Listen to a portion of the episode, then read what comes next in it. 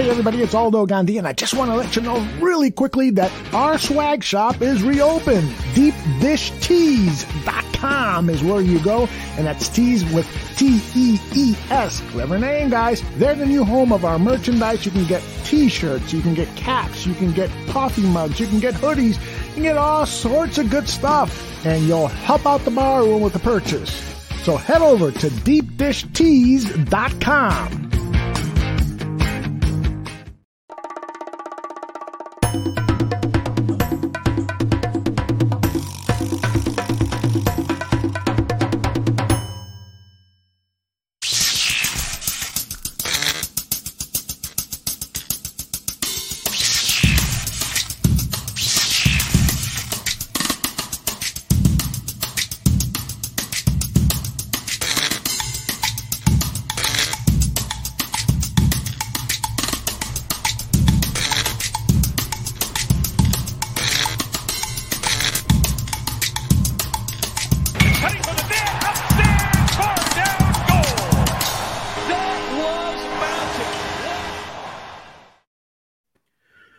What's up and welcome back to Bar Down Blackhawk Talk, episode number thirty-two, presented by the Barroom Network. My name is Vinny Parisi, and I already forgot that we changed the name of the show. And I'm right here with Joey Parisi, and he loses every bet that he makes that doesn't involve the Boston Bruins. And this right here, this is Frankie Mueller, and he is wearing a Clemson hat. Guys, what's up? What a mess. I'll go ahead and say it for you. That was an absolute debacle of an... I intro. had something for both of you. I had something for both of you. And calling it Bar Down Blackhawk Talk completely threw me off. Frank, I've because never seen him right before the show. Like, I see the sweat dripping down his Oh, face. He's rattled. He is Look rattled Look already. At the shine. We're, we're two minutes in, and this guy is shaking. What's up, and welcome back to Bar Down Black. Ah, oh, I messed oh, it up. Yeah. Oh, I did not want to it up. Give it up. Wow. For those who don't know, we're changing the name. It's Bar Down Talking Hockey now. And it's a big change. It's not anything to do with the Blackhawks or anything. I mean, that's slightly to do with it. They but sued us. It's, they a, sued it's us. an N H L It's an N H L podcast. It's been that way for a long time. We're still Blackhawks focused because a lot of our following is from Chicago. We brought Frankie on for that reason and because he's awesome at hockey. But, guys, how we doing? Joe, Frank. You first. Yeah, me first, Frank. Uh, I'm good. We got uh, a shout out to Frankie, his name, and shout out to our wonderful producer, director, the man who runs the That's show, Aldo. Uh, adding Frank Mueller to that graphic, it was, and there's a li- little differences. It's very nice intro we got for this show. So that's what I was gonna say, and it slipped my mind because I messed up my part. I was yeah. gonna say, "What's up?" and welcome back to Bar Down Blackhawk Talking Hockey, episode number thirty-two, presented by the Barroom Network. My name is Vinny Parisi, and I forget what I was going to say. What did I even oh say for God. myself? And then I, I was going to say, and I was going to say, and this is Joey Parisi, and he loses every bet that he makes that doesn't involve the Bruins. And this right here, this is Frankie Mueller, and his name is finally in the intro. That's what I was going to say. I messed it up. It's all, you know, make fun of me. Go ahead. Frank, you lead. Make fun of me. Oh, you messed it up more than once. I lost. I lost. I legit, I legit think I messed it up like four times. I was getting nervous for you. Like, is this guy all right? Let's see the back of that jersey. Skock says it's slick. I'm not going to completely stand up and turn around, but it's it's Patrick Waugh, number thirty-three, the old all-time great, second greatest goalie in the history of the sport. We know who the first is. Um, boys. Yeah, no. Um, before we get into sports, I wanted to talk to you about something really important. I've been thinking long and hard, and I love a good mall. And I, I've been thinking big about malls and stuff. It, it's been on my mind. Uh, I've been wanting Frankie to go. Made a face. Frankie I've been wanting face. to go to Build-A-Bear. I've been debating Abercrombie versus Hollister in my brain. I can't get it out of my head. Joe, I'll start with you. What do you got on malls? Honestly, as as I get older, I hate malls. As I get older, it's just it's a hassle to go to. The there's you're, only you're Satan. You're just the Satan only time I like going. How are to you the not mall. a Devils fan? Because you just love Satan. The only time I like going to the mall is maybe Black Friday, a little holiday shopping. You got the only that, time yeah. that it sucks. No, that's the only time it's fun. It's joyful. Everyone's like, there's a lot of people. I like a lot of people, but like on your typical like random time to go to the mall, like, it's just annoying. I like going with it when there's Santa's there. I like, I'm a big fucking, you see the, the fake snow, the, the Christmas trees, it's all decorated. It, when you see Christmas decorations, it puts you in a good mood. So when I see fucking Santa Claus sitting there taking pictures with kids, puts me in a good mood. But that's the only did time. You know, like did you know that the Santa Claus malls get paid more if their beard is real? I did not know that. Well, I would imagine. Isn't that pretty like, sick? I would Isn't imagine that pretty sweet? Like, yeah, it's like a job. Like, you know, you're going to pay the people who do their job the best more money, so like I would I would rather pay a Santa with a real now beard. All the kids are gonna go tongue on it. Like... Yeah, are you getting paid more? Frank, see, what do you that, got at malls? You Josh seem like, makes you, a good seem point. Like you enjoy a mall every now and then. You like the hat stores and all that. Yeah, if I want to go to a mall though, I usually find myself going to the malls around holidays. If I want to like pick something up, I'd rather just like run to Target or Walmart or something because the malls don't do it for me as much as they used to. It's like more of an inconvenience. When you're in like high school, like, oh, we're going to the mall. Like, that's the well, big thing. Like, I think that's kind of where you're supposed to think. Like, you're supposed to take yourself back to the old days on the malls. Yeah, but like nowadays, like the mall just doesn't do it. I, I very rarely go to the malls too. Usually just so around the like mall when you were younger. When I yes, when I was younger, but that's what I'm saying. Like as I've gotten kind of what older, I'm getting at. I don't go to the mall regularly now. But malls used to rule. Remember when we used to go like Zoomies and Hot Topic and Spencer's, which not a lot of people realize. It's a fun fact I learned over the weekend. Spencer, Spencer's, popular chain of stores across malls across the country that sell funny shit. They own every Spirit Halloween. They are in charge of Spirit Halloween. It's pretty interesting, right?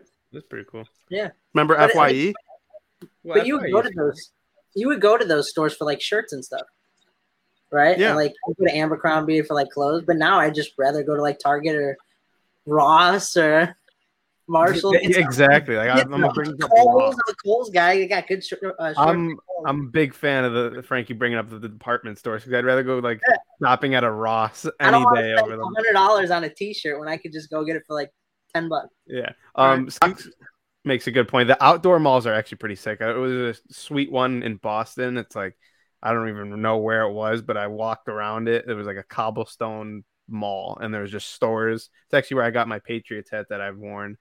Uh, and it was a really cool setup. Well, all this tells me is that you guys never had an awesome experience at the mall. I used to go every Friday with our good friend, Matt, and we would go, we would hit every store. We would go F Y E. Actually, not a lot of people realize this. F Y E used to be a place where you would go to listen to music, not just buy music. Like they don't have this anymore because Spotify and Apple and music and all that. You used to go to F Y E, put on the headphones and listen to your music there. And it would be a place to go chill, listen to music. And then if you liked something, then you would go find that C D and you, it would tell you where you could go find it in the store. And then you'd buy it. That's how we found Joe for, I know you know this album very well, the Escape the Fate, very first album, Dying Is Your Latest Fashion. We're listening to all these like pop, rock, punk bands, and that's the one we like the most. We scrounged up our pennies and split the album, me and Matt. Like those are the kinds of experiences I remember from going to the mall, so big mall guy. You guys are just haters, especially you, Joe. Um, the, some there's some cool things about the mall that are unique to the mall. I'll give it that. Like if I want a, a nice fresh pretzel, I'm going to Annie Ann's. Uh, oh, Annie it seems Ann's like you so can't good. get a, a good cinnamon roll unless I make it, or you go to Cinnabon in the mall. Um, I think it's called Cinnabon. I like their hat stores too, because you can't uh, really go to a hat store that's not in the mall. Yeah, Lid. Yeah, yeah, yeah. Exactly. Yeah, Lid's amazing. The street, street and like, yeah. No. Here, here's Lid's what I'll say. Awesome. Here's what I'll say. I like out of town malls. Mall of America. Oh, ooh, I'm with you on that too. Because if you go to an out-of-town mall and say, "Frank, name a random city you like besides Chicago," uh, Los Angeles. Okay, you go to a mall in Los Angeles. You're finding your Dodgers gear. You're finding your Kings gear, your Ducks gear that you can't just go to Stratford or Woodfield and find. So I agree with Joey in that aspect, no doubt about it. Uh, and. Favorite, uh, if we're bringing up malls, you're obviously you're doing a lot of shopping, you're walking around. It's you're probably sweating because you're next to a bunch of a bunch of gross people. You're gonna want a bite to eat. You go grab a slice from Sbarro. That's what you do. Uh, I like. I don't think I've ever Sbarro. It's like shitty good pizza. I've never seen a Sbarro not in a mall. Yeah, I don't, no, think, I don't so. think so. I don't yeah. think so. Um, it, uh, it it is in New York though. There's a Sbarro on the street. Like uh, you, for those who watch The Office, it's Michael Scott's favorite New York pizza, which is they were some, there were some in Vegas at some of the casinos too. Yeah, but. yeah. I think in like the Midwest, it's definitely uh, a little bit different. But shout out uh, Giovanna uh, writes about the Mall of America. Mall of America is a fun place. We've been I there love a couple going times. There. That's like not I even a watching, yeah, like an amusement park. An amusement park in the mall. I mean, come on. Yeah, but like the videos of what's his name, uh, Bam Margera and Tony Hawk skating around the Mall of America empty. A couple Viva La Bam episodes in there. We I've been there twice. I don't know how many times have you guys been there. Twice. Mall of America. I've only been there once. Yeah. Okay, Frank, were you with us one of the times? No. No. Okay, I, I knew I've been there twice, oh, and both times I. I thought he no. was one of them. No, he wasn't in Minnesota with us. No, he went Which to Missouri with us. Mizzou, yeah. That's what it was. I was yeah. with G when I went for the first time. Okay, we got to hit up malls. I love malls. Malls will always hold a special place in my heart because I used to be one of those delinquents that went there every Friday night and you know used to just hang out, see a movie, go to F Y E, eat. Shout out to the Great Steak, delicious steak sandwich. Ooh, I like that. Yeah, and the the unnamed Chinese places are always really good too. And yeah, that's a good point. Yeah, Joe, Joey's looking back and he's going, you know what? I'm I'm turning. Malls are pretty sick. No, they're they're sick for one t- one time a year. Like what do you do? One, Christmas. What do you what do you do once a year?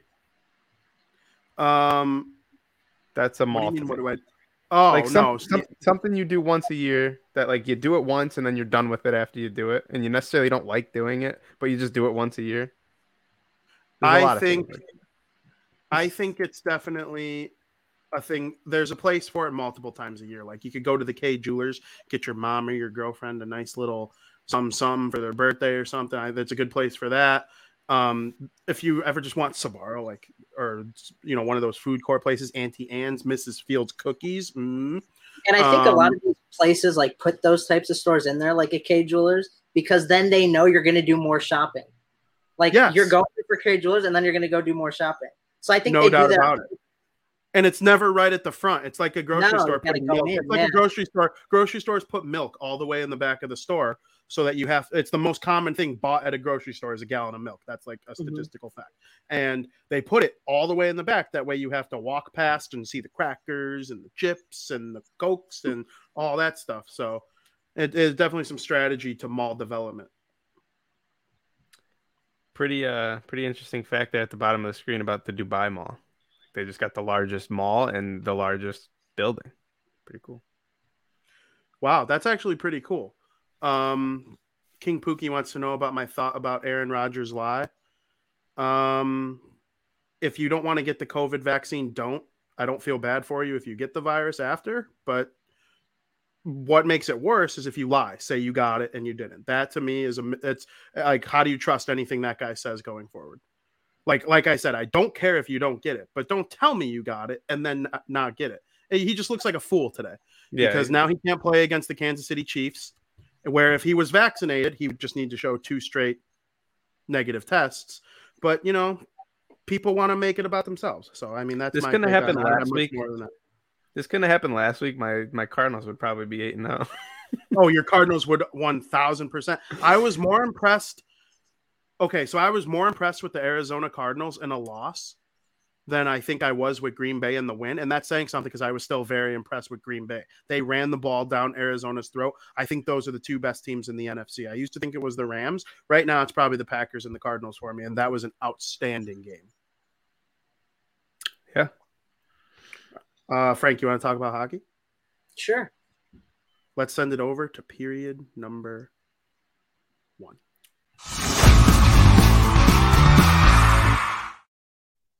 That intro was a disaster, but I don't feel bad. Uh, I'll get the intro right. Frank, Frank, it's your fault. You threw it off. You made it. Hey, you made it. At where least I have to you, add an extra have to transition this week for period one. What do you mean? That's all Joey. That's, that's all Joey. Good. No, been, last, no last week we skipped the intro for period. Well, yeah, one. it was that was on you, Vin. You just started that's, talking. That's, that's why I said at least he got the intro down for period one. Yeah. Oh, oh, that's right, that's right. Excuse me for not showing the graphic when I had to talk about Bradley Aldrich and all the shit that's been going on with dude, that. Dude, his, his heart was racing. Yeah. Heart was raised. Let's talk about that asshole again. Let's talk about that fuck face again, because more shit has come out on it. Um, obviously, we know about Bradley Aldrich. You go watch last week's episode where I give a pretty full detail on everything that went down and the results of the report. But there has been some aftermath that came from the report. And, of course, the player was revealed. It's no longer John Doe. It's Kyle. It was Kyle Beach. He was the first round pick of the Chicago Blackhawks in the two thousand eight N H L draft. And he went on T V and he, he spilled his guts, and he went out there and revealed who he was, which took a tremendous amount of courage. And he, he made some people sound really bad, and everything he said is spot on. Um, I really, it sounds to me like him and the Blackhawks are working things out for a settlement. Um, the two sides are far apart from that, but they are working together on it. And I hope this leads to a happy ending for Kyle Beach, because obviously that'll never go away. But if he can find peace in any way, I think this is a good start. I'm sorry to him as a hockey fan and person that it took eleven years for this to get done. But he he's going to be looked at as a hero for a long time, because there are going to be kids in the future, young and old kids, that benefit from what Kyle Beach did. I see him as a pillar in the community of hockey for the rest of his life, and I hope they are able to figure it out where he can be a model for everything that is good about the sport going forward, because there is a lot of good in the sport. There's good people. I've seen a lot of players with quotes that just resonate with me. Um, Taylor Hall of the Boston Bruins, Joe, you might have heard, was, you know, very sympathetic and made fun of the boys club mentality that the National Hockey League has. And it's all because of Kyle Beach. And it's sad that there were some other victims because the Blackhawks failed to take care of their business. But hopefully this serves as a way to fix it going forward. What do you think? Uh, we'll start with Frank, of Kyle Beach doing this and the courage that it took. Well, it takes a lot of courage for sure. I mean, for something that's so drastic to happen in your life, to go on national T V when everybody didn't know who you are. Now you're not going to be anonymous anymore. Um, it just takes a lot of courage. And I'm happy he came out and said something, you know. Um, and what he did was great. Joseph? Yeah, I um, I agree, and I agree with Santiago here that, that Beach is now a role model for many people.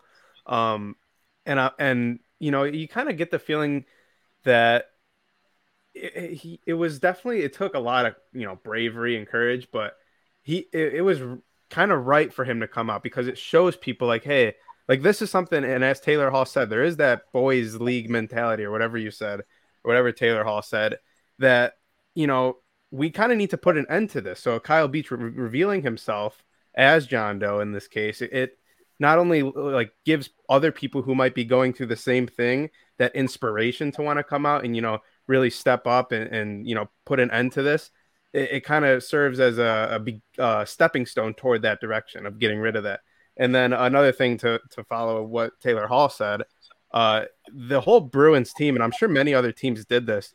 The Brandon Carlo said in an interview that the whole Bruins team felt it was their responsibility as a team, as a club. They all sat down and watched the entire interview together as a group. It's a tough watch too. Exactly. So imagine watching that with thirty of your teammates, like, you know, your brothers that you, you call your family, and they all admitted that it, it affected them big time. So something like this happening is, it should bring positive change to the league and to the way people handle these situations differently. Because one thing that, you know, struck with me from the whole interview, and if you haven't watched the entire interview, it was twenty-seven minutes. They did it on T S N last Wednesday.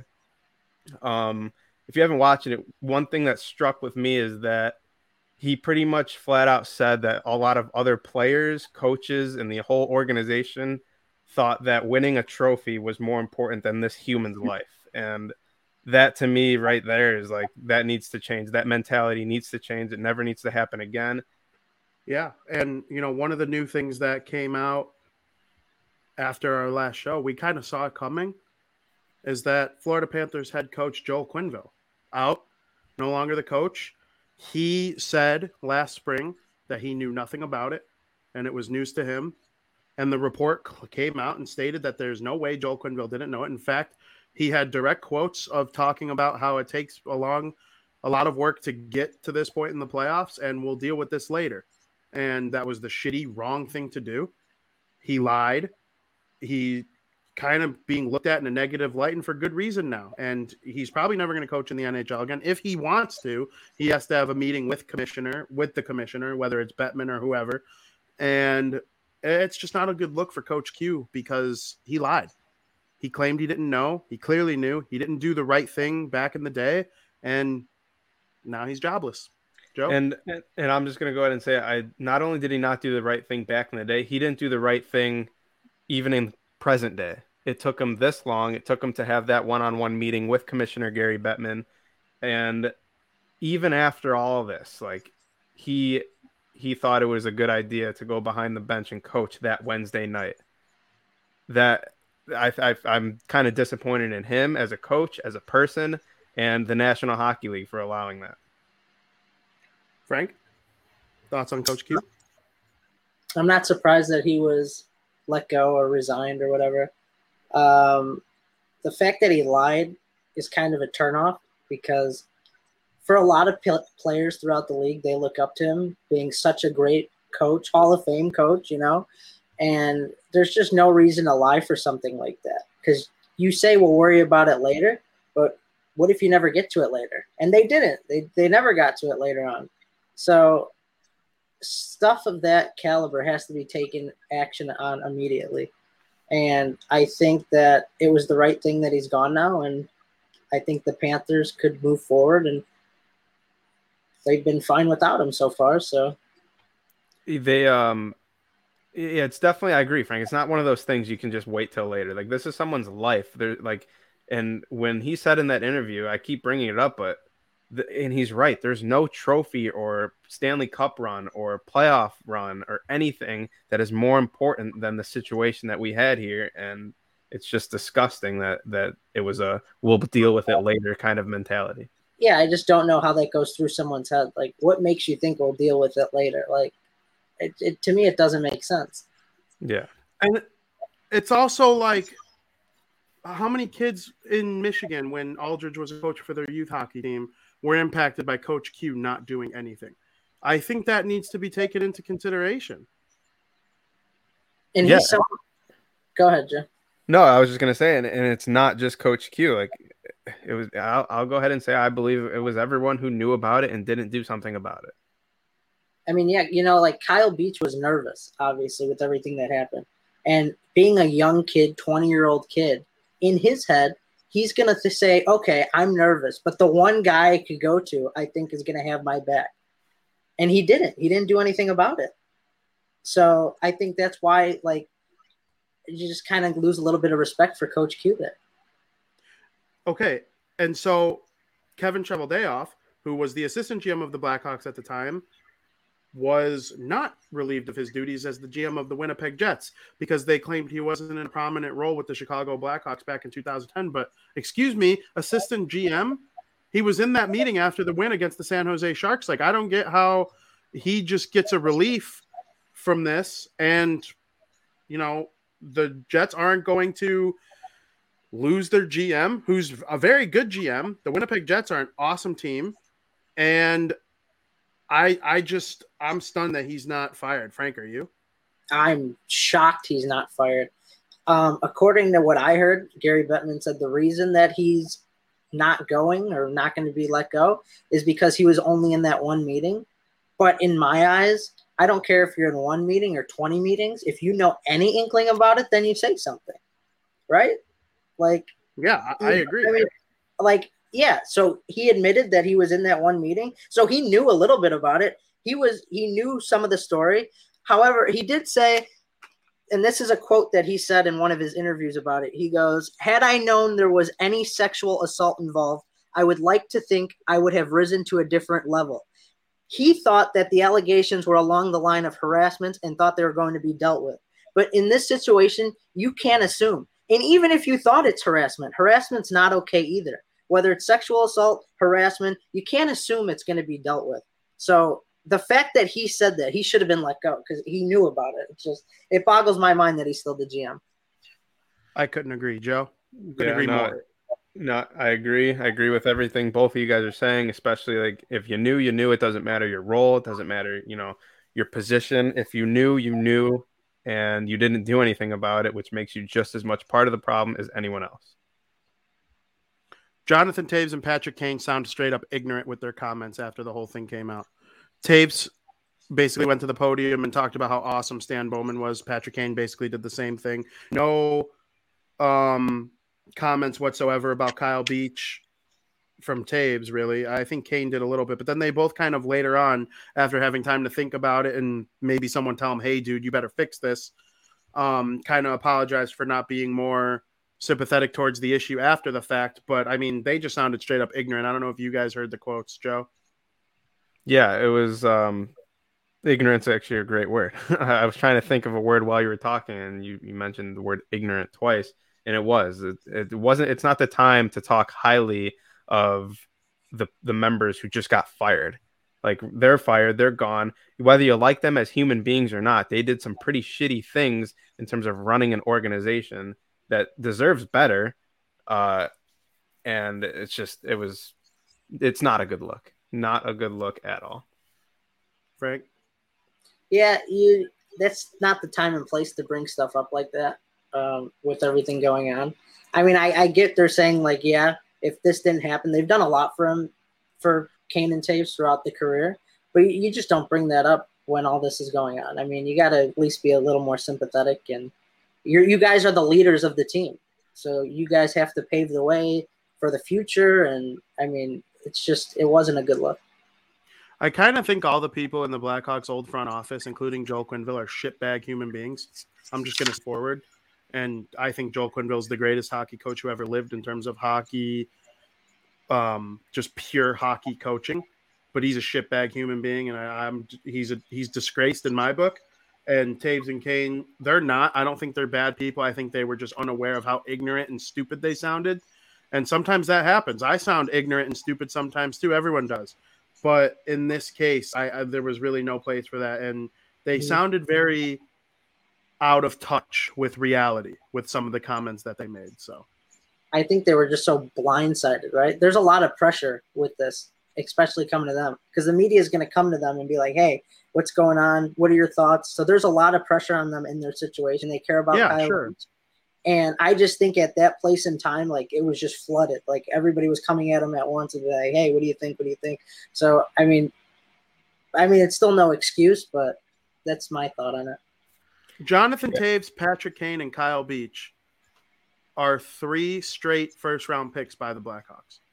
Don't tell me those guys didn't hang out and, you know, care about each other and all that. Like, I, I do believe that, but – you know, two of them became stars. One of them became a sexual assault victim. So it, it sucks the way it all came out. Um, it came also was known that Duncan Keith did not participate in the Jenner and Block partic- uh, evaluation of the case. And he stated after, as a member of the Edmonton Oilers, that he deeply regrets not being involved with the case and refusing to be a part of the findings and all that. Um, kind of a scumbag move, I would say. And and Duncan Keith, he's not a bad dude or anything like that, but I don't – like, another thing, I don't think he understood the severity of the, the whole situation and just came off as ignorant. Another former Blackhawk who was, you know, a part of that run. Uh, and I was actually curious, you know, you, you see, some, you watch some of these Hawks games, it's not a filled stadium. You were telling me that their sellout streak ended. Is that, is that correct? Yeah, it, en- it ended couple weeks ago. Yeah. Um, you know, all that just leading up to these events, and it's not necessarily a great time to be a Blackhawks fan, and they have a lot of fun stuff planned for this year, and including some legacy nights for players, one of those being Marian Hossa legacy night. And they had a whole statement a couple days ago that they postponed Marian Hossa's life for next Tuesday, November ninth.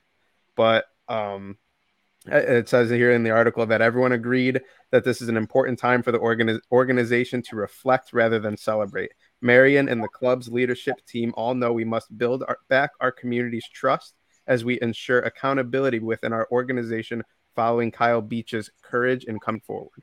So, yeah. So Marian Hossa is a good dude. Um, of course, he's going to understand and be okay with something like that. But there is something that feels hypocritical to me. and I want both of your opinion on this. And I tweeted about it a couple of days ago. You might have saw. They postponed Marian Hosa's legacy night, right? Because it's time to reflect. And but let's all just go banana lands during the Star Spangled Banner and freak out. It just it feels weird to me every single time they play that anthem right now, and they they do the tradition that they do with the things that are going on right now. It just it's yuck, like it, ew. Do you agree? The, so like, like how the, do you do? Basically, what I'm saying is, how do you do that and then cancel Marian Hossa night? Because like I feel like the the the canceling thing, that's on the organization, and and it's the organization now stepping up to the plate, saying, "Hey, look, we know we fucked up. We know that a lot of people are unhappy with us right now. We need to take we got to we're going to actually, you know, own up to this and not celebrate Marian Hossa. We're going to postpone that. We're not going to do that. This is pretty much a no fun time right now. Like, we're sorry, and we need to build up this newfound leadership that and establish ourselves as a classy organization that everyone once thought we were." Um, the fans cheering for the anthem, that's that's just the fans.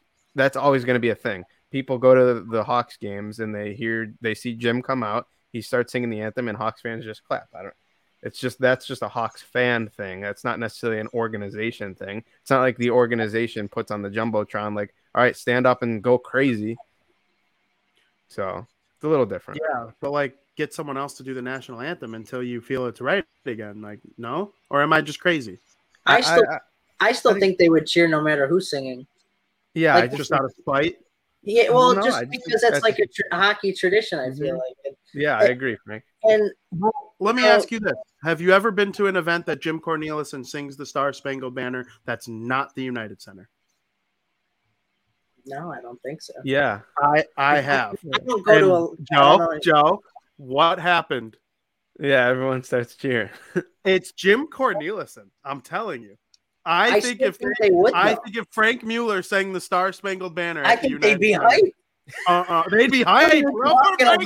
Yeah, but they would not cheer during the anthem. If your ass got up there and sang a monotone version of it, yeah, jo- Joey knows exactly what we saw. Jim Cornelison sing the Star Spangled Banner in a freaking theater, a movie theater. That was Hawks fans, though. It's different, of course. Okay, Soldier Field. Yeah. That's that's a good example. It has to be a non-Hawks event. Like, what if he sings it for a Bears game, a White Sox game, a Cubs game, or, uh, or and they cheer. And he does weddings. He does weddings yeah. too. Yeah, and people cheer. I'm telling you, Jim Jim Cornelison brings the cheers. Maybe there would be some I, people who I like. Think it's it's like the sports too. Like you said, he's at the well, he does it at a Bears game, Cubs game. But I, in my opinion, if he was like singing the national anthem for the Kentucky Derby, they're not cheering. I think it's the situation. Like, I would almost guarantee they, he would they not cheer. They cheer at the Indy five hundred. I know, I but they, they do that. But like the Kentucky Derby, Derby is like really formal. Like I would, I would be shocked if they cheer. Honestly, for, for Jim Cornelison, I would love to test. Yeah, I, I would be shocked. They cheer shocked. him at the Indy five hundred, and that has nothing to do with Chicago fans. Yeah, but like Indy five hundred, that's like yeah, it's like a different sport. It's not as I, formal I wanna, as some of the other sports. If you sing the national anthem at like a tennis event, they're not cheering. Joe, you know tennis fans. They, they're not going to say, no, I don't think they would. I don't think they would. I want to say that I've actually heard something kind of reiterating Santiago here that I think that this started at the old Chicago Stadium. Oh, it did. Before it did. It did. Uh, but Wayne, I, Wayne Messmer, is that is Santiago? Correct me, Wayne. Wayne Messmer, I want to say, sung the anthem before Jim Cornelison. I don't know if that's the right name or if I have it like butchered up a little bit, but for some reason that name sticks out in my head as the old anthem singer before Jim Cornelison at the old stadium where the Blackhawks and Bulls. And they played. Cheered, right?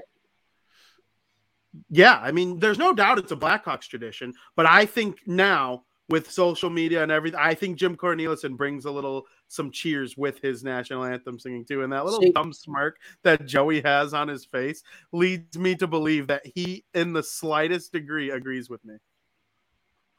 So you don't think there'd be any cheering if he wasn't singing? No, I think there'd be some.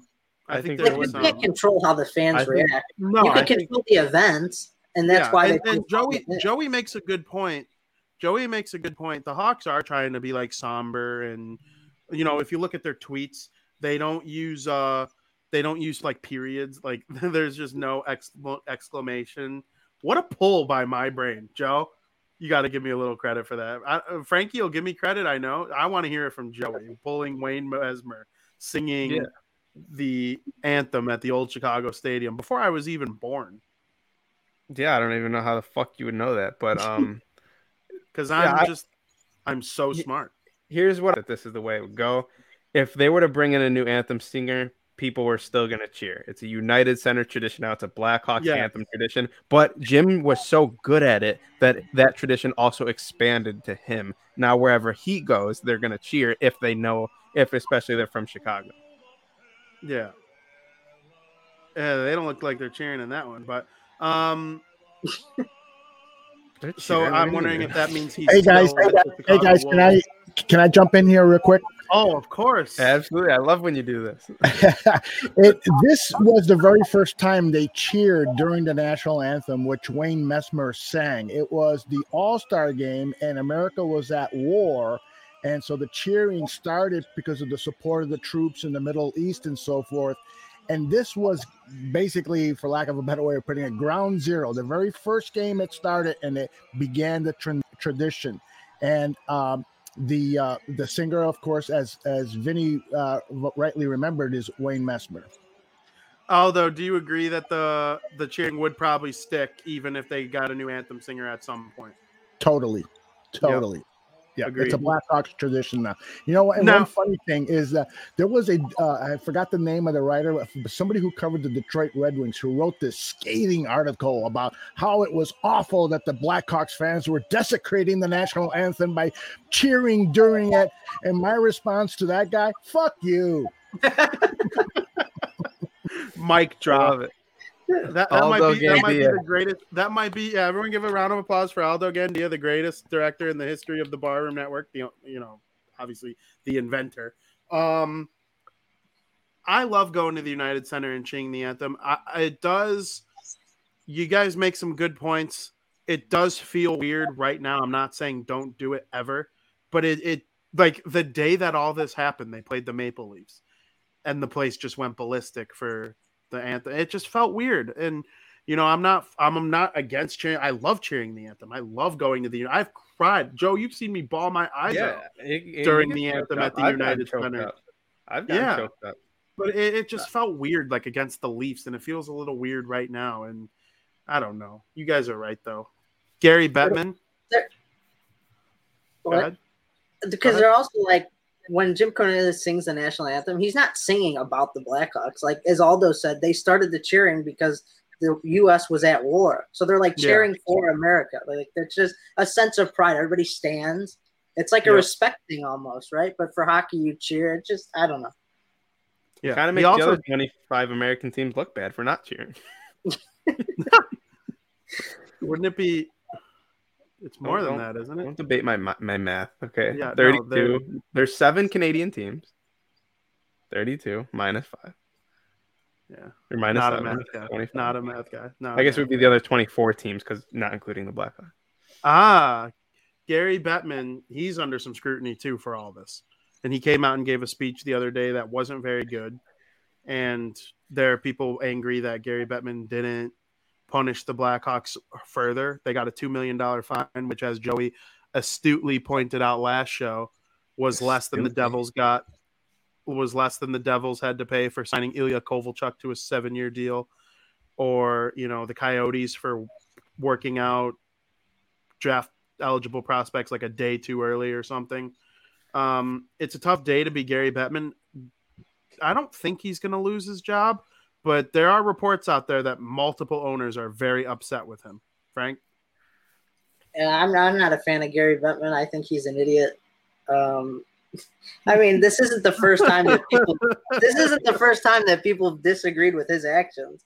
I mean, he's just a goofball. I mean, he just doesn't know how to run a league. Um, I'm surprised. I don't think he'll lose his job personally, um, no matter who's upset with him. I don't think he's I mean, he didn't really do anything to lose his job. I mean, yeah, you don't like what he did, but just because you don't like what he did, that means he deserves to be fired. Um, I don't. I don't know. I just. I don't like him. Look at him. He's a dork. He's. I, I don't even. Know. Okay. Well, we're gonna gotta attack him personally. Yeah, we're gonna get canceled because of Frankie making fun of his hair. Um. um oh, the thing, really quick though. The thing I wanted to say, I always found commissioners of sports to be really funny because the owners hire them to have absolute power. Like Gary Bettman works for the thirty-two N H L owners, right? It, it would be like if if. If Aldo hired us three to work at the Barroom Network, he had abs or no, I think we, I have it backwards. It would be like if we had a show and we hired him to be our leader and we hired him to have the ability to fire us. Do you get what I'm like? Gary Bettman has the ability to get rid of any single owner anytime he wants, even though he was hired by them. Like the commissioners are always like an interesting thing to me, and he has absolute power.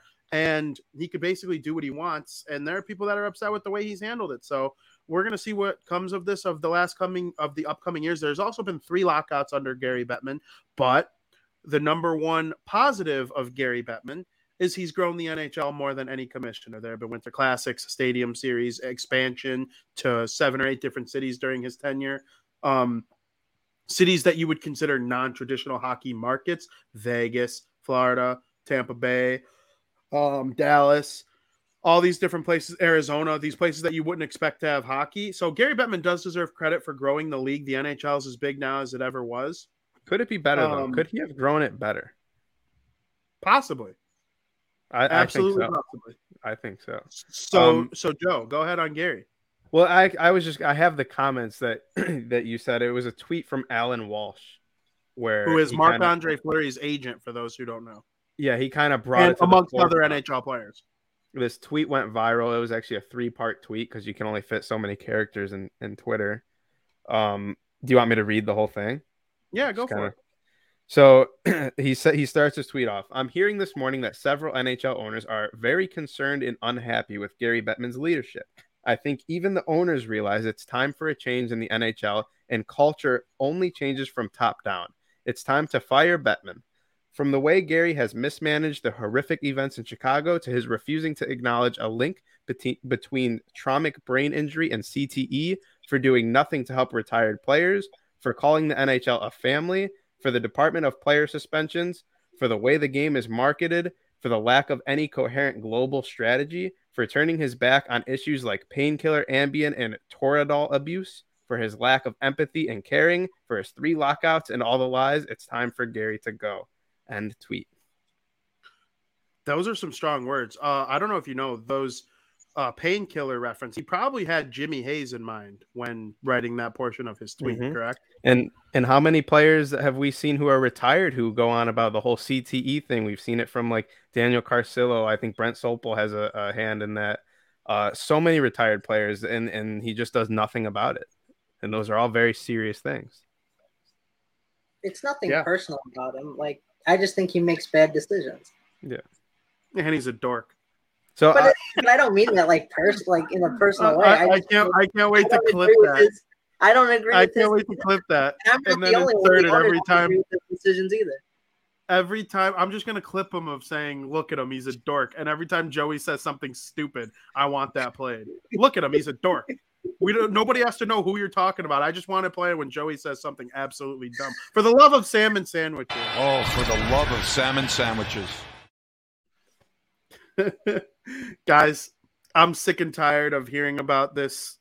Well, I'm not sick and tired of hearing about the story. I want to make the story as loud as possible. I want everyone to know that Bradley Aldrich is a fucking clown. If I could bury him under the jail, I would. There's no place for any of that nonsense in the N H L. But we are going to, unfortunately, move on and talk about some hockey. What do you guys think? Yeah. So, Joe, why don't we send it over to period number two.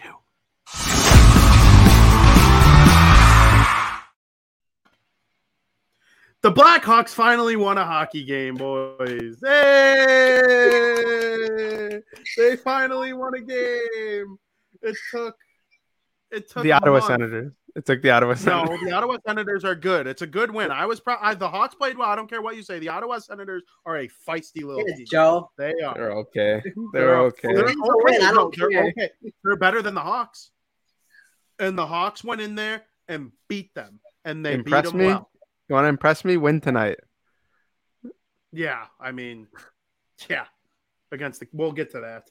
But they finally won a game, and Patrick Kane is back. And in that game, your boy Kaner had three goals for the hat trick and one assist. Jonathan Taves, three assists. Brandon Hagel, two goals. They call him the Bagel. Love that nickname because I'm a big bagel guy. I love a good plain bagel with cream cheese from Dunkin' Donuts. Um, great nickname, great players.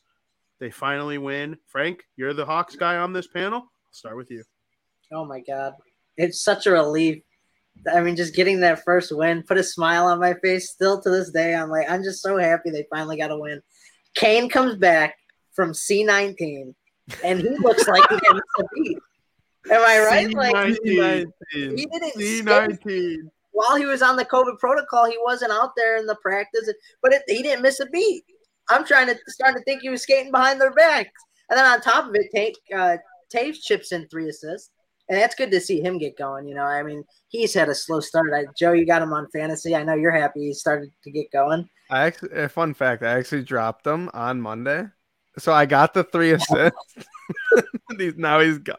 Joey's trying to pick him back up. No, he's a, I don't want him back. But also, it's a story for another day. But I got the three assists on fantasy. Also, um, a huge part of that Blackhawks win was Brandon Hagel. And I, I love this kid so much. He's he's, he's not good. Your guy who's going to score thirty, forty goals, whatever. But that's not why the Hawks got him. If you've noticed the goals that he scored, he creates chances by getting to the front of the net and creates those scoring opportunities. Two of his past three goals are right there in front of the net. He had the one from Taves. Uh, I forgot who they were playing against. And then he had another one right in front of the net. He, he always tries to get to the front of the net. And he's not afraid to get the puck on net. And he had that, like, one fluky goal where he, like, turned around and just shot it and it went in. So I, I just love what he's doing. There, yeah. There's nothing bad can happen when you get to the net and put the puck on the net. It was um it was actually against the Hurricanes, who I was just kidding. I'll be I'll be impressed if they win tonight. I actually think they could win tonight. It's at home. They got to have some confidence. I think it, it it's so it happens all the time where a team that's really really good loses to a team that's not as good as them, and you have the undefeated eight and oh Carolina Hurricanes coming into Chicago after they get a win. I think the Hawks can win tonight. And it was against the Carolina Hurricanes in Carolina where Hagel opened up the scoring. It was the goal you were talking about. I actually thought that, you know, that game was a, a crapshoot early on. It was, it went Hawks, then Carolina tied it. Then the Hawks scored again to take the lead. And then it was downhill from there. Carolina just ran away with it. Um, but yeah, uh, they're going to need scoring from a guy like Hagel and DeBrincat. And they're going to need Kane to be Patrick Kane. Maybe not a hat trick every night, but it's good to see him scoring. Uh, Jonathan Taves on the board, and a great game from Marc-André Fleury too. They're going to need that. So uh, just something to build off of. You needed it to happen eventually, and the only direction that they were able to head is up. So you just got to keep going up. Yeah, I couldn't agree more. Um, it was good to see them get the win. I do think Patrick Kane is going to be amongst the league leaders in points this season. You know, maybe not top five. Like, he's not touching McDavid. He's not touching Draisaitl, but you know, I, I do think he will lead the Hawks in scoring. He will have them have a couple wins. They will win games because of Patrick Kane, like they did this last game. Um, another – oh, really quick, you brought up uh, fantasy for a second with Taves.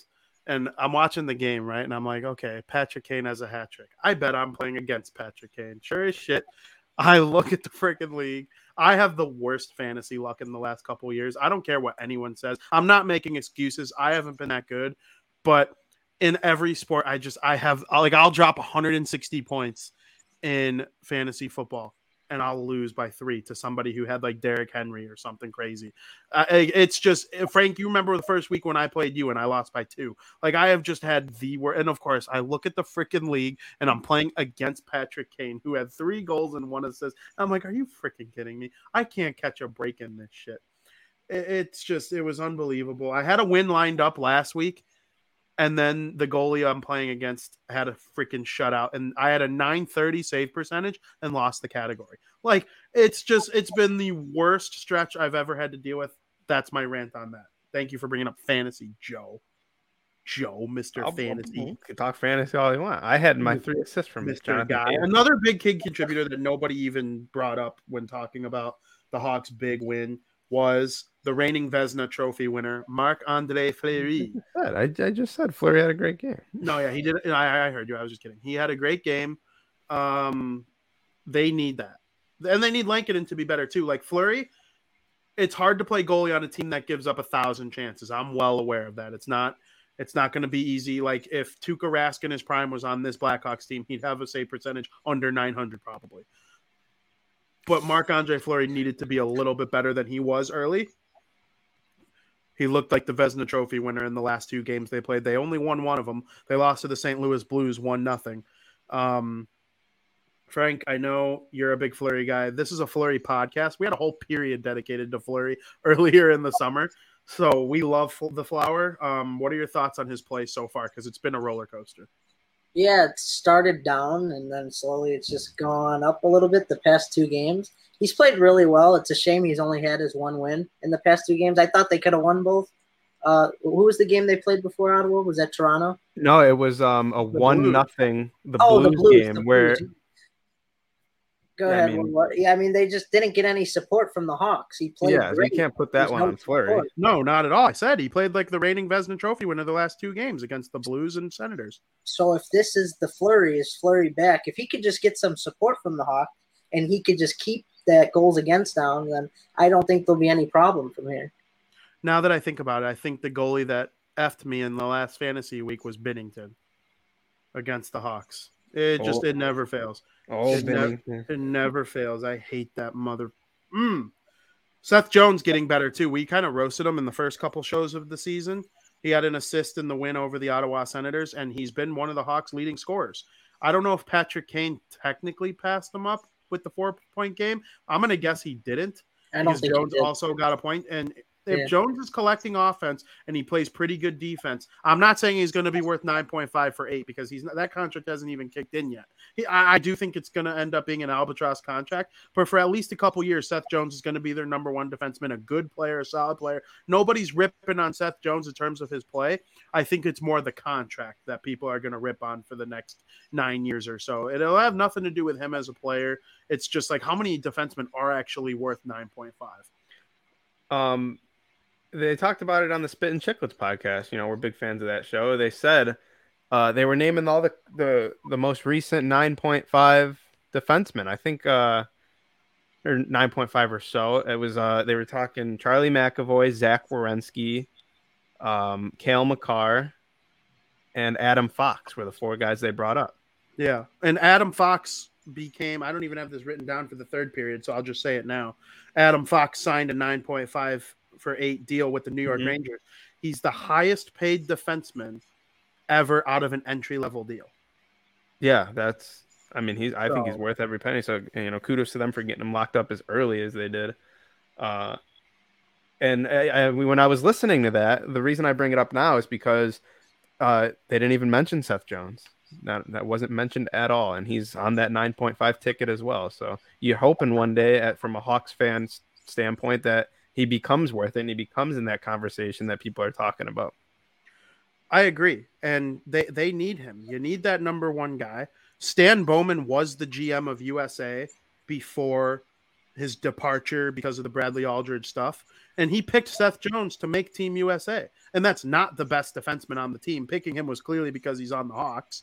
Patrick Kane, I don't think was a pander at all because Patrick Kane is probably a guy you pick with Austin Matthews. Oh, yeah. But the fact that he picked Seth Jones over someone like Fox or McAvoy, who are probably the two best U S defensemen. It would definitely right now. be Fox or McAvoy because Cale Makar is Canadian, correct? Yeah. Well, I also think uh, John Carlson is in the mix. I know he hasn't had the best start of the season, but John Carlson's been really good as well in his N H L career.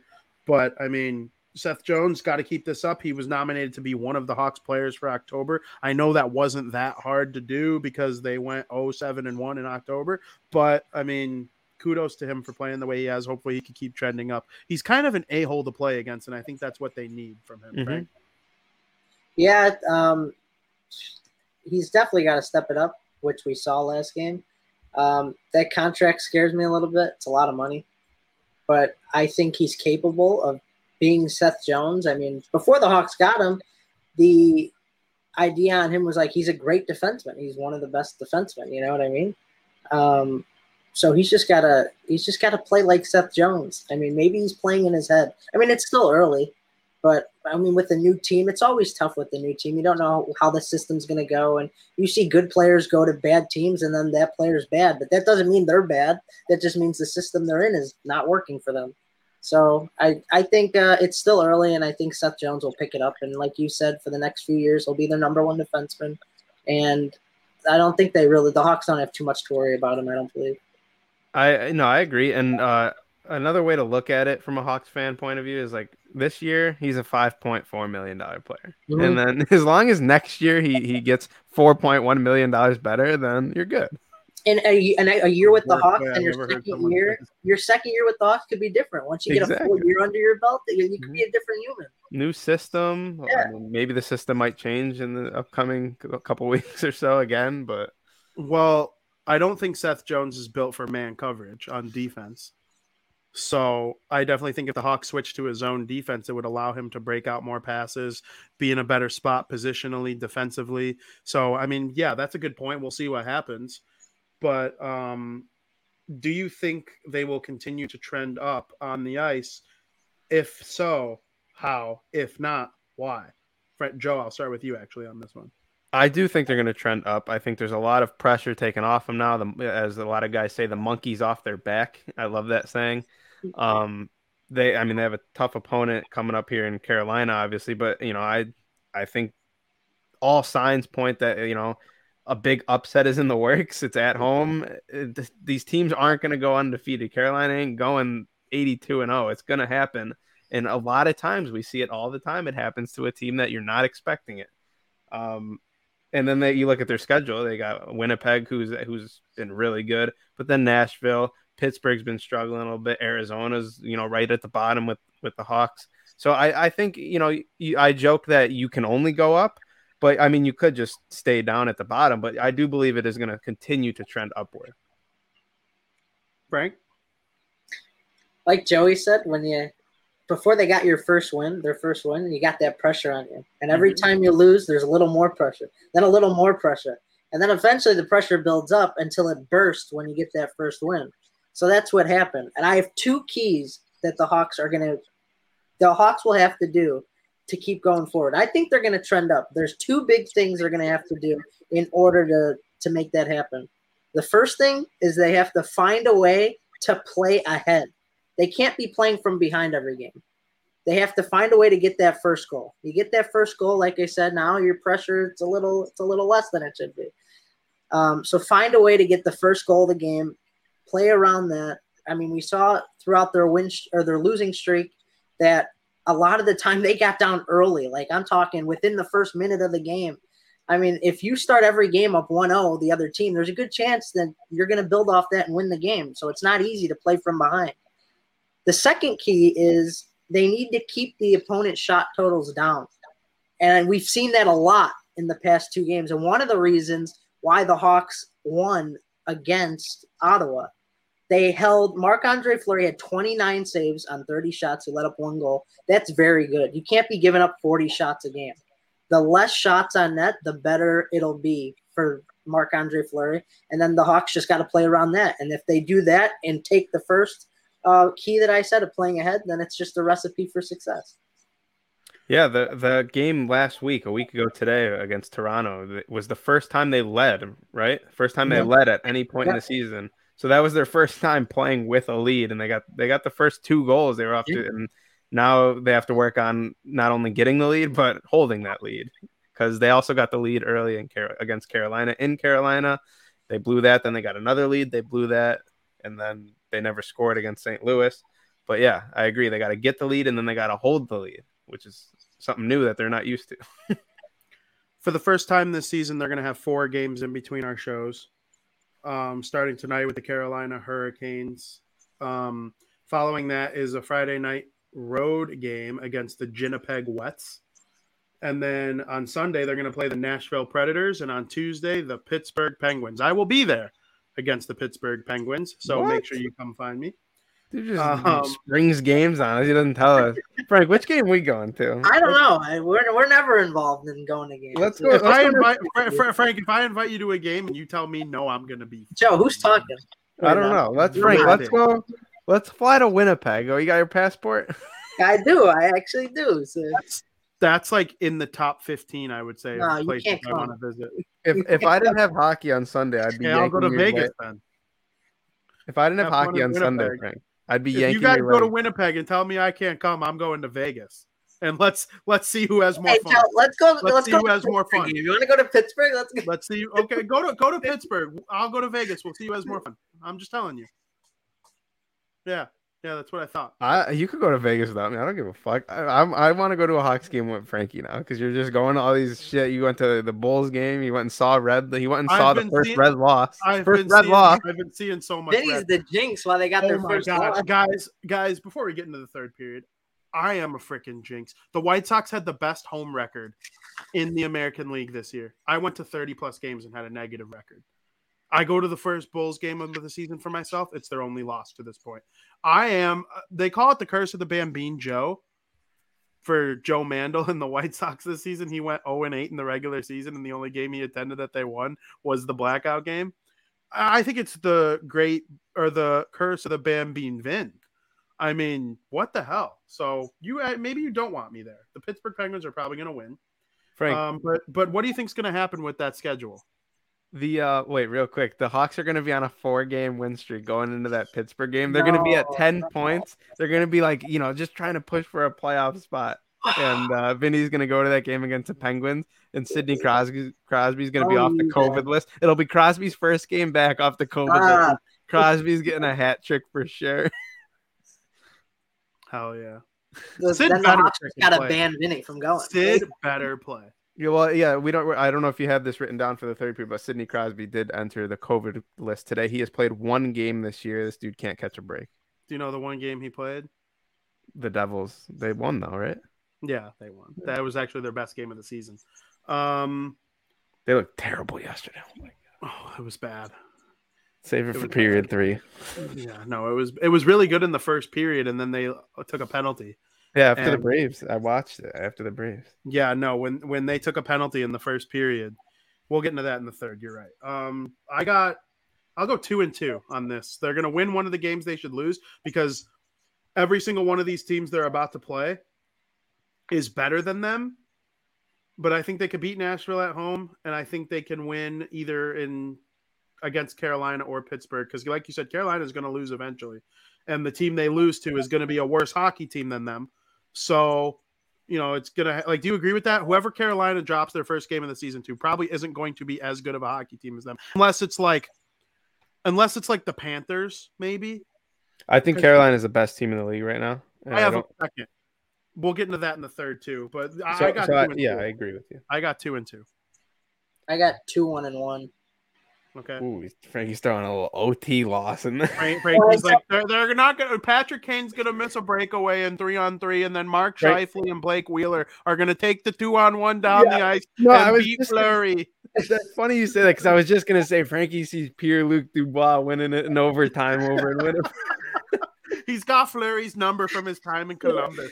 They need the point, so I'm just – if they're going to lose, at least get the point in overtime. P L D is on fire in Winnipeg. I'm just going to oh, go ahead and say that. Oh, they're going to lose that game. I don't know if it's in overtime, but that's going to be the only game they lose. They're going to go three and one or three oh and one. They're going to beat the Carolina Hurricanes tonight. Nashville and Pittsburgh don't scare it. me. I like it. I like the games at home.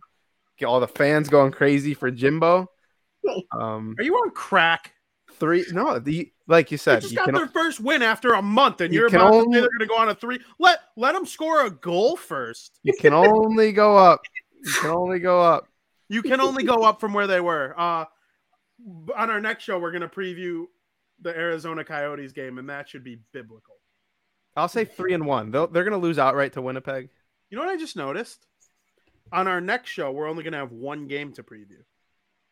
That Arizona that, game. That's the yeah. game that Frank you're going to. Keep keep next Friday, the twelfth open, Frank.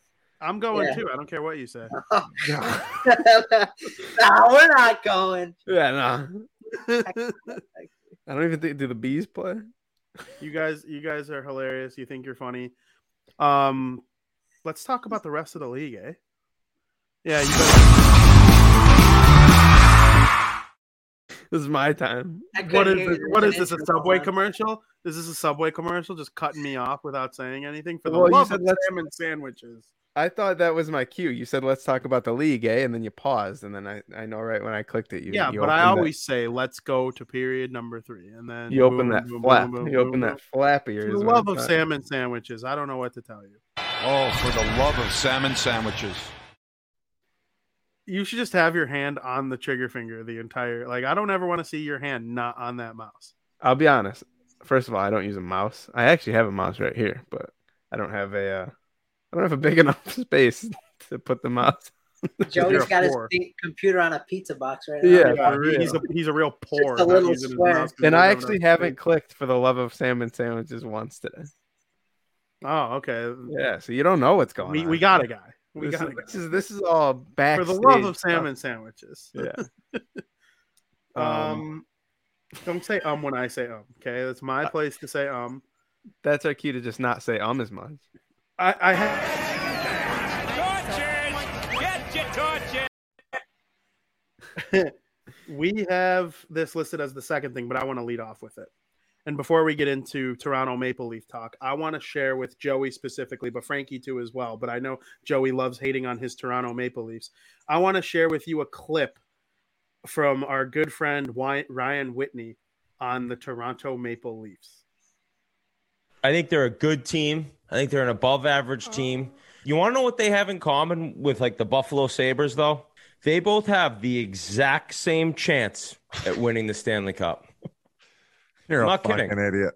No, no, no, no, no, no. No, no, no, no. You're a fucking idiot. There is zero chance this team could win a Stanley Cup. Zero. They have fucking three forwards that make thirty-four million bucks. Matthews is the only one that's worth it, what he's making, in my mind. But the way this team is built, they have zero chance at winning the Stanley Cup. I think when they get going, and you talked about those numbers, it's for certain that their shooting percentage is going to go up. It's really low right now. It'll go back to a, a level where it's kind of normal when they'll start getting more than two goals a game. But they ain't winning the cup, dude. This team has cup aspirations. There's no chance the Toronto Maple Leafs win the Stanley Cup. I could not agree more. They are they are just not built for a cup run. You look at their top five players, their top five. He said top three. I'll go ahead and say top five. Top five highest paid players, Morgan Riley, or not. Yeah, Morgan Riley, now that he just signed his ticket. Um, Mitch Marner, William Nylander, Austin Matthews, and John Tavares. Okay, that's like fifty-seven million dollars. You look at, like, the Tampa Bay Lightning, Kucherov, Stamkos, Point, Hedman, and Vasilevsky, a goalie, fifty-four million dollars. That's that's a cup core, not to mention the depth that they have. You look at the depth beyond those five guys for the Toronto Maple Leafs, and you got jack shit. So I agree with him completely. Um, it's honestly, it's fun to watch, especially because those top three guys, besides Nylander, Marner's kind of getting it going now. Matthews got another goal yesterday, I know, or the other day or whatever. They're kind of starting to get going, but they have started this season so bad. It's hilarious. The music to my eyeballs. Yeah, um, I knew you would enjoy that clip, Frank. I'll let you talk in a minute, but I want to get to Joey's ignorant ass really quick. I want to address something here. The Tampa Bay Lightning did win the Stanley Cup twice, and those guys earned the money that they made. But you know what? To be honest with you, I couldn't dis- or I couldn't agree with anything Ryan Whitney said more. It's not a recipe for success. John Tavares is making eleven million dollars and he's only getting older. Uh, Austin Matthews is worth every penny. Anyone who argues that with me will hear it from me, and I will debate them till the cows come home. William Nylander is a good player. Mitch Marner will have sixty-five assists. He'll he'll be good enough to be amongst the league's scoring leaders. There's no doubt that these are all elite players, right? I do believe they could win the Stanley Cup if they all got hot in April. There, there is going to be a stretch of time this season where Marner, Matthews, Nylander, Tavares, they get the Leafs going on like a stretch where they win eight out of ten games. I do believe that could happen in the postseason if they get hot at the right time, kind of like the Atlanta Braves. the Atlanta Braves were the worst team that made the playoffs in the regular season. They had the that worst record of any team that made the M L B postseason. They had eighty-eight wins. Um, they dominated a bad division and then got hot in the postseason. That could happen to the Leafs. There's no doubt about it. Uh, any that could happen to any team. Look at the Kings in twenty twelve, the Hawks in twenty ten.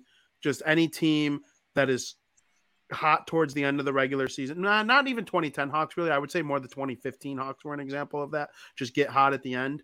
That could happen to the Leafs. I'm not dismissing that. So, but in terms of being just one of those teams that is built to win the Stanley Cup, they're not.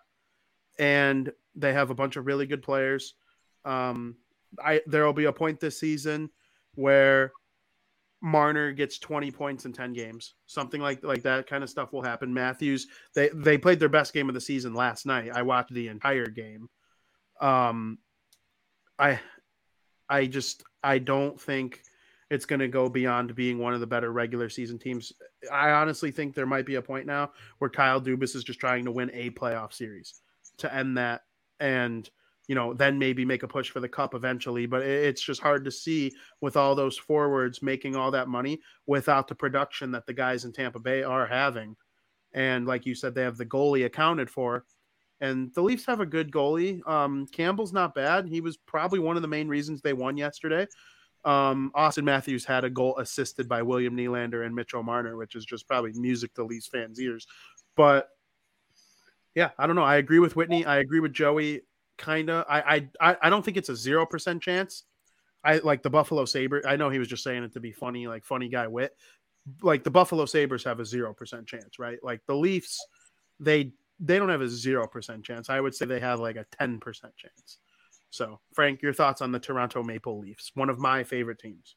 You kind of took the words out of my mouth. Uh, and I, I think right now, I'm not just saying this to be funny, but they have to focus on just winning a playoff series yeah. instead of focusing on winning the cup. No, you're not I'll, saying it to be funny, but it is funny. I'll, it say, is I'll say something to be funny. The uh, the Tampa or no, the Toronto Maple Leafs has as many playoff series first round wins as the Atlanta Thrashers since That's embarrassing. two thousand four. They have to focus on that, just winning a series. You can't win the cup without winning a playoff series. Um, I'm not that high up on Toronto. I really haven't been the past few years. Um, I have to give them credit for last night's win, though, a four oh victory over Vegas. I, I'm surprised that they got the shutout. I mean, I'm not, not that surprised that they won on how Vegas has been playing lately, but um, – I just, you got to baby steps, you know, work on winning a playoff series. I mean, their goal in their head right now shouldn't be focused on the cup. You got to focus on the regular season. When you get to the playoff, you work what you have, the six inches in front of you, and then you go beyond that. You, yeah, you got to work on that first playoff series. Then worry about winning series. the cup. The yeah. fact that so many people have the Leafs as cup contenders when they have not they proven that they can even win a playoff series yeah. with this core. It's um, ridiculous. It is uh, ridiculous. I don't think that I, I don't think that makes it ridiculous. The teams they lose to in the first round like go to the cup every year.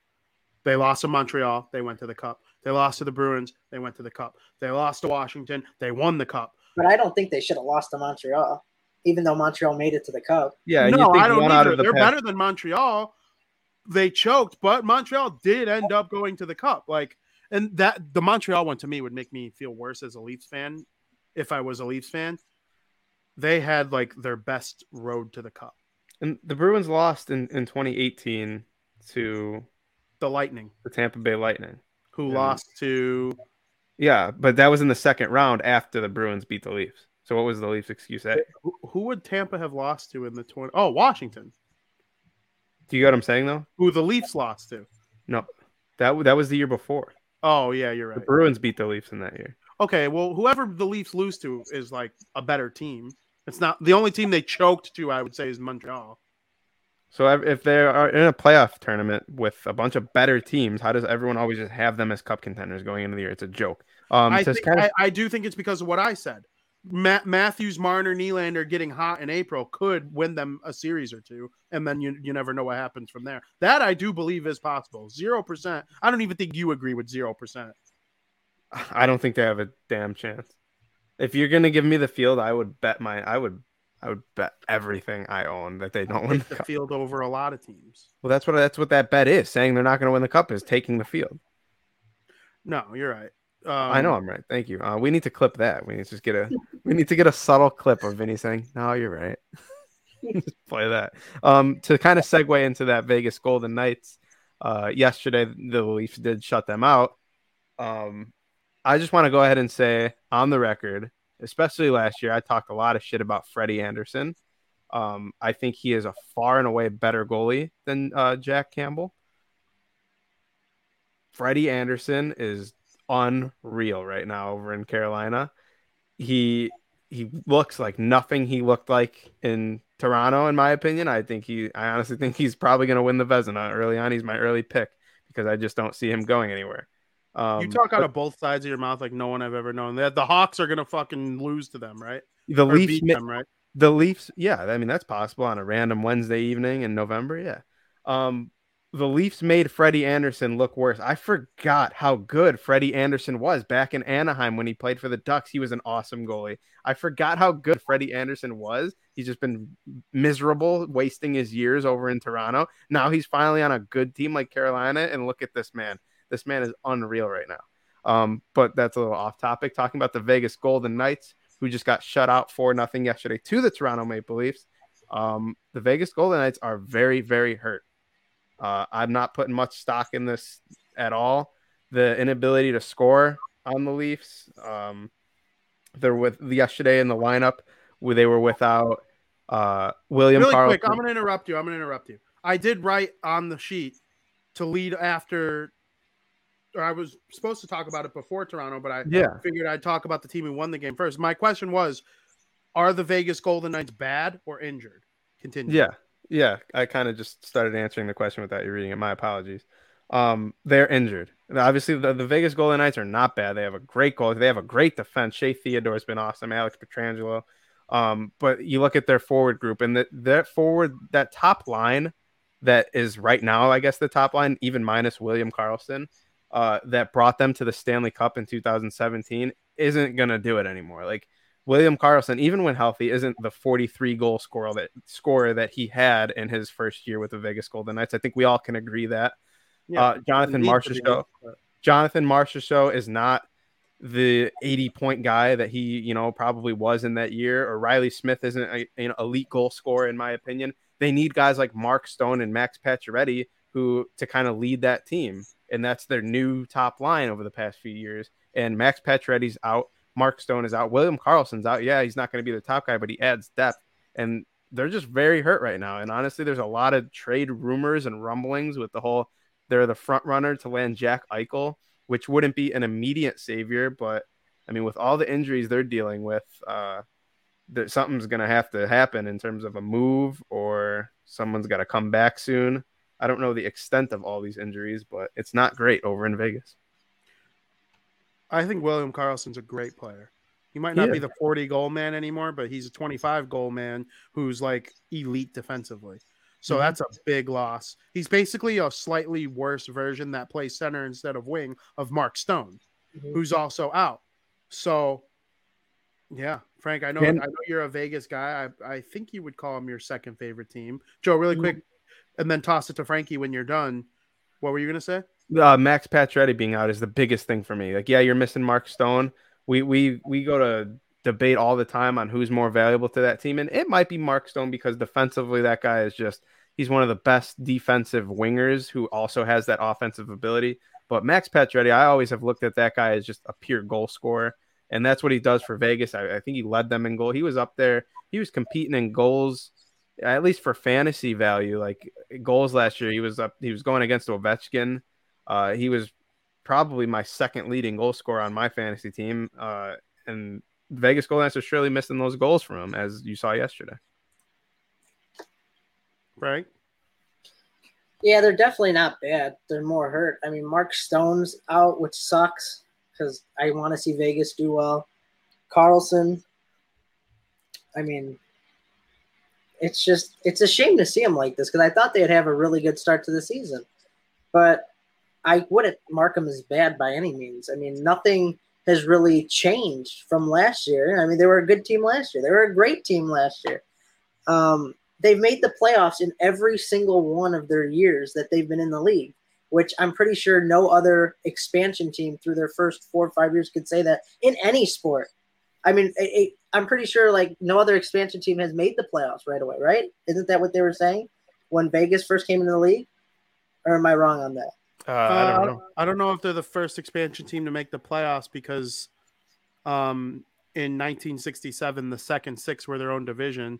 So one team made the Stanley Cup final that year. I want to say it was the Blues, but um, they're definitely the first expansion team to like make it to the cup. Yeah, I mean, or make it to the make it to the final in any sport, I think. So I guess you got to mark them down as injured, not bad.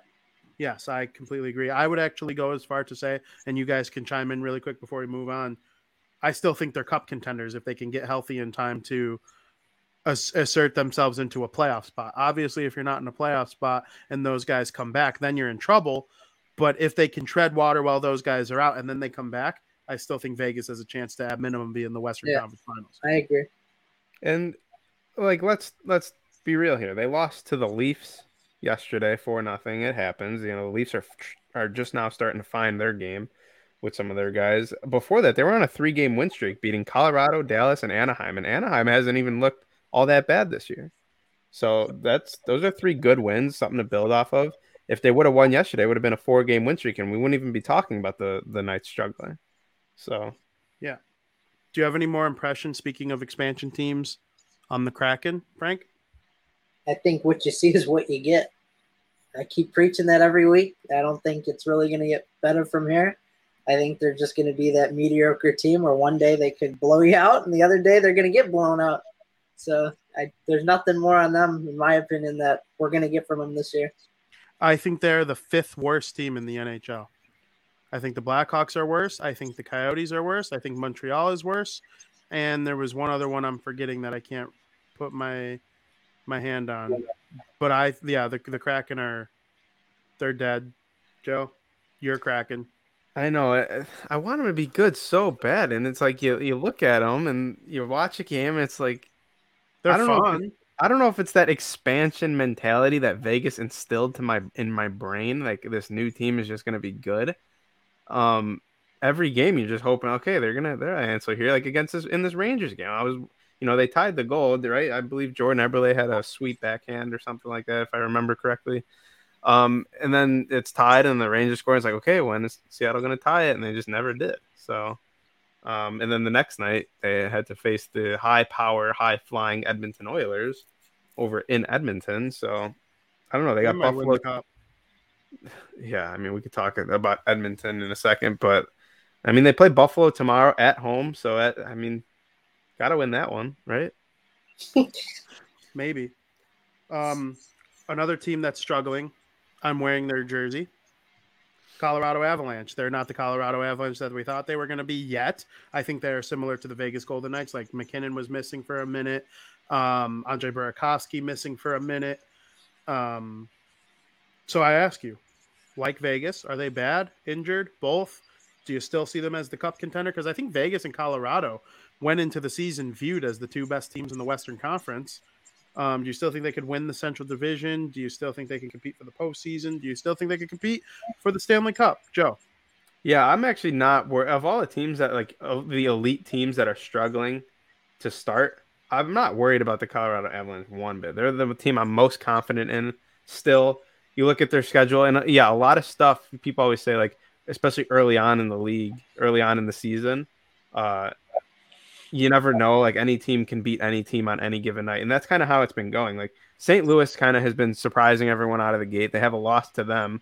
Uh, I think Saint Louis is kind of, I don't think they're really going anywhere either. I think they're going to continue to be a really great team. Uh, they have a loss to Florida in there. They lost to Washington. These are all teams, especially with the way Ovechkin's been playing. These are all teams that like, it's not really surprising that on any given night in October, you lose to them. Uh, they beat Saint Louis. They've already played them twice. They had a four one win against Minnesota. They lost to Vegas. So, so just kind of skimming through their schedule here, there's not really any losses that are like super unexpected. They play uh, Columbus tonight. And like you said, they, uh, they were out without Nathan McKinnon for a little bit. Uh, you know, they still got a lot of young guys. As good as Bowen Byram is, he's still a young rookie defenseman, you know, trying to find his way in the N H L.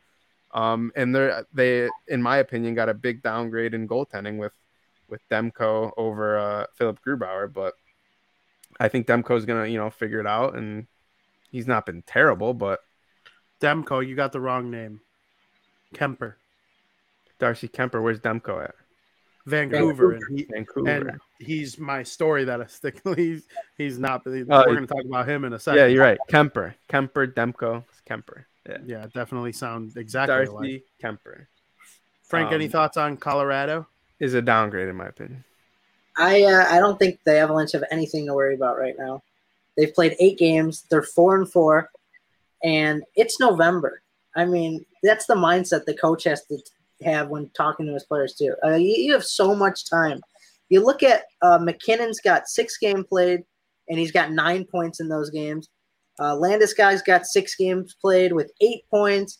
Rantanen's got six games played with five points, which to his standards could be a little better. But it's not like Colorado isn't producing. And another fun fact about it, like they five out of their seven games or their last seven, they're four and four, I thought, right? Mm-hmm. I'm pretty sure. Okay, well, five out of their last seven games have had six or more goals in it. And four out of those seven have had seven or more goals.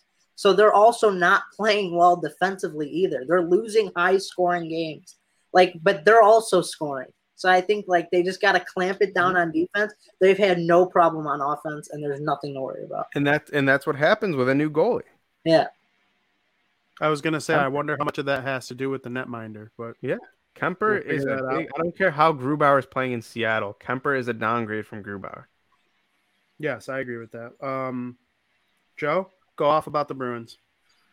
The Boston Bruins just starting to. I, a lot of people, you know, I myself included, they're just starting to kind of find their identity, as one would say.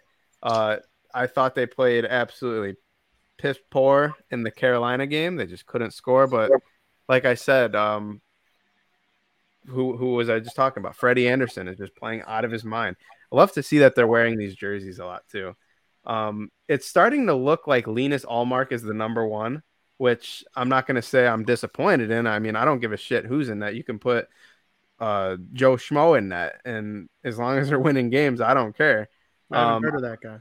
Joe Schmo, he's uh, on the he, Barroom Network, goes by was, Joey Parisi. He was playing in the U C H L last week, got the call-up. Yeah, exactly. Um, I don't care who's in that. I'd like to see Jeremy Swayman. We'll see Jeremy Swayman tomorrow against Detroit. Shout out to Don Burr, uh, Detroit versus everyone. Well, you got you got Boston tomorrow, buddy. Um, yeah, I, I think Don. I, I am pretty sure he's a friend of the program with oh, some yeah. of the other shows. We we need to let Don know we love the Red Wings. Like we're in yeah. Chicago. I don't think Frankie likes them very much, but me and Joey, we we love the Red Wings. They're in my top ten favorite teams. So. More like Detroit with everybody, Don. Yeah. And this uh, this goal right here that you're seeing, this pass from Brad Marchand right over to Charlie McAvoy, it came following a big hit that Charlie McAvoy laid earlier in the period. And honestly, it was just, it got the building going bananas. Uh, it was great to see a, a guy, you know, Charlie McAvoy is having an outstanding year. You talk about the guys who just signed their nine point five million dollars contract. And Charlie McAvoy is a big part of, you know, some of their early success, whether you want to call it success or mediocrity. I think the Bruins are just starting to find it. This was a huge win. Charlie Coyle had a laser of a goal, and then he ended up winning it in the shootout. So they're just starting to get guys going. You know, they it's if the Bruins want to be successful, they need to not be a one-line team that they have been talking about Bergeron, Marchand, and Pasternak. And, you know, if the wins that they have this year, they're getting scoring from Jake DeBrusk and Charlie Coyle and Taylor Hall, and that's what they're going to need. So I'm interested to see how they build off this win. They have only played uh, the one game on, on Saturday, and then it was the two last week against the undefeated teams. They did hand Florida their first loss in that shootout, and so we'll see how they do against the uh, Detroit Red Wings tomorrow, and then the Toronto Maple Leafs for the first time in a long time that I'm so excited for in Toronto on Saturday. So I can't wait for that. Yeah. It's been it's been a fun year though. I, I mean, nothing to really write home about other than they're just kind of figuring out. They've they've kind of gotten screwed by the schedule. There's a lot of time off, a lot of practice time, and could be good, could be bad. A lot of time for guys to get healthy. So we'll see. Yep, and the New Jersey Devils, they stunk last night against the Anaheim Ducks. They lost four nothing. It wasn't pretty. Um, their Dougie Hamilton left late in the first period and did not return, so hopefully everything's okay with him. They need him badly. They're already missing Jack Hughes for another four and a half weeks. Hopefully they can get him back around the start of December, because I believe he makes them a actually pretty good team. The Ducks, as you mentioned earlier in the show, are not a bad team. It's not a disgraceful loss, but it was definitely the Devils' worst game of the season. Um, Getzlaf just terrorized them with a power play goal early in the game. And uh, the Devils were dominating early in the first period, and then the Ducks got a power play, and Getzlaf scored. And then from that moment on, it was all Ducks. So they, they couldn't score. John Gibson stood on his head. He deserves a lot of credit for the way he played. But the Devils are going to be one of those teams where they – they're really good for, you know, a couple stretches of games, and they make plays like this where the puck literally sits on the goal line and nobody's able to tap it in. That, I think, I've never seen a team have more opportunities with a puck sitting on a goal line than yesterday against the Ducks. And they just it happened in the third period late yeah, on a like, power play. It happened at least four times. So that's an encouraging sign to me, though, is annoying as much as makes me want to punch a hole in the wall when I see this play. That's a good sign, because it's not like they just got destroyed the entire game. Like, the Ducks didn't play with their food, if you know what I mean. The Devils had their chances, and that's always a good sign when you have a bad game. Like, did you have a chance to win? And I do believe that was the case. So, you know, we'll see what their record ends up being this season. We're going to go up and down with the Devils all season long. They're going to win games they shouldn't. They're going to lose games they shouldn't. They're just one of those teams that's, like, tough to figure out. I know both of you had them in the playoffs before the season started. I don't. I still think the youth is going to come back to get them in the end. And, you know, next year and beyond, they'll really start taking some steps. But, Frank, do you have any lingering thoughts on the Devils and Bruins before we wrap it up with the third period? Uh, I still wouldn't be surprised if the Devils made the playoffs. Um, like I say, for a lot of things, it's early. So, I mean, you never know what could come out. The Bruins have looked good. Um, they had that heartbreaking loss against Carolina. And I know Joey was really hoping that They were would have been able to give uh, Carolina their first win, but the Hawks will do it for them tonight. Right, yeah, Joe, Joe, Joey just Joey just saw the Joey just saw the Bruins, who are a significantly better team than the Devils or the Hawks, and he just saw them get absolutely smoked by the Carolina Hurricanes. And he's like, you know what? I think the Hawks could beat them and get their second win of the season in a month. Um, well, I mean, the uh, the Bruins, like. They they had to play the Sabres when they were undefeated, the Sharks when they were undefeated, the Panthers when they were undefeated, and the Hurricanes, all in a row. They played four straight undefeated games. Yeah, and if you want to win the Stanley Cup, you have to be good teams. Yeah, I know. Um, I just just saying. Uh, there was something I want to say about the Devils game. I believe that game, because I, I, I haven't watched many Devils games last or in the past couple weeks or this season yet, but uh, I caught like the whole second half of that game, and from what I saw, maybe you can agree, they they need to be better in every way in terms of special teams. That game was won by the Ducks and lost by the Devils solely based on special teams. The Devils went zero for five on the power play, and the Ducks went two for seven. You can't take seven penalties in today's National Hockey League and expect not to lose that hockey game. Teams are going to score. They're, they're going to score power play goals, and the Ducks did just that. Yep, and Subban's going to have a hearing for slew-footing Trevor Zegras. That it's would be the like third time. Third the, guy he slew foot. It's the third time this season he slew foot somebody, and he's just now getting pegged for it. And I also think it's funny. It's Trevor Zegras' second straight game where somebody is going to be facing supplemental discipline for doing something to him. He was boarded by Cedric Paquette earlier in the week, and Paquette got two games. And now Subban's probably going to get a little something something for doing this to Zegras. So we'll see what happens. Uh, Frank, are there any What's National up? Hockey League stories that stick out, or something that you're excited about between now and our next show? Um, or both. I kind of got like a high and a low more than like okay. a story, because I, I don't really have a ton to say about this, but there are stories that like we talked about and are talked about a lot. Mm-hmm. Um, the, the high is like, how long can the Carolina Hurricanes stay undefeated? And the low is, how long can the Coyotes stay winless? I mean, these are two big stories that I'll give, I'll give it, Six hours for the Carolina.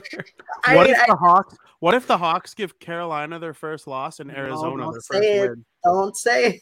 That, that's, that's possible. That's, no, next Friday. Arizona's bad. They're like bad. Like the Hawks, the Hawks are bad. Montreal's bad. Seattle's bad. The freaking Coyotes are bad. It's those. Like, it's those jerseys. It's the jersey. No, see, I love the jerseys. Oh, you'll never get me to agree. I love Kachina, dude. They're they're sick. I'm in. I'm in that small group that they're cooler when they're not worn every time. Yeah, whatever. It makes them not as, it makes them not as cool when they're it's their normal thing. Frank, you got anything left with your, your ups and downs? Because I, I think that's a great thing to look at, honestly, because no team goes oh and eighty-two and no team goes eighty-two and oh. So so it's just like, where do you go from here? Is Carolina going to finally come back down to earth a little bit and like get a couple string of losses here and there? Is Arizona going to string together a few wins? Just something to keep an eye out if you're a hockey fan, you know, just keep a lookout for it. Yep. Joe, same question to you. Yeah, um, something that happened recently, um, a guy that we've been huge fans of, you know, our time kind of made us the hockey fans we are. He was a pillar of that. Uh, Ryan Getzlaf, captain of the Anaheim Ducks, became the franchise leader in points at nine hundred eighty-nine.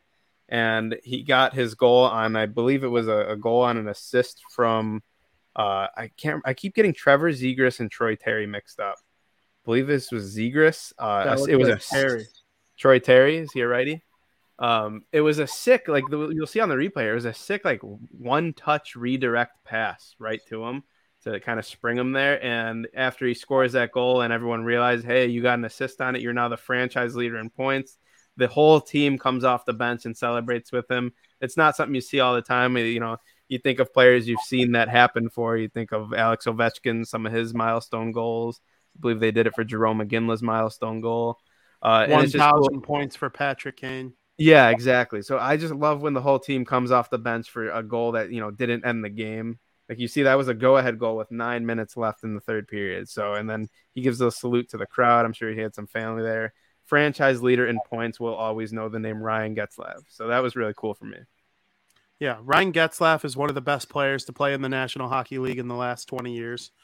Um, he's a Stanley Cup champion, uh, you know, a top line center on a team that just made multiple deep playoff runs. Blackhawk fans will remember the stress that he put on Jonathan Taves in a couple of separate playoff series.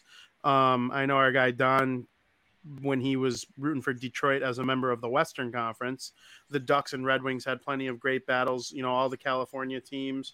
Um, he's one of the best players I've ever seen. And that two thousand three draft class is probably going to have multiple nine hundred plus point guys.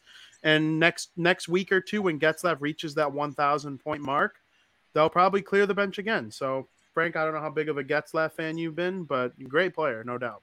Absolutely. Uh, it's good to see him have success. I love him. Nothing against him. Uh, I have nothing against the Ducks. Um, He'll probably get to a thousand points this year. I got no doubt about that. That'll be another special milestone for him. So uh, I can't wait to be a part of it. And I'm happy I got to watch him for so many years. Uh, I don't know how long he'll play or continue to play, but just grateful to get to see such a great man play hockey.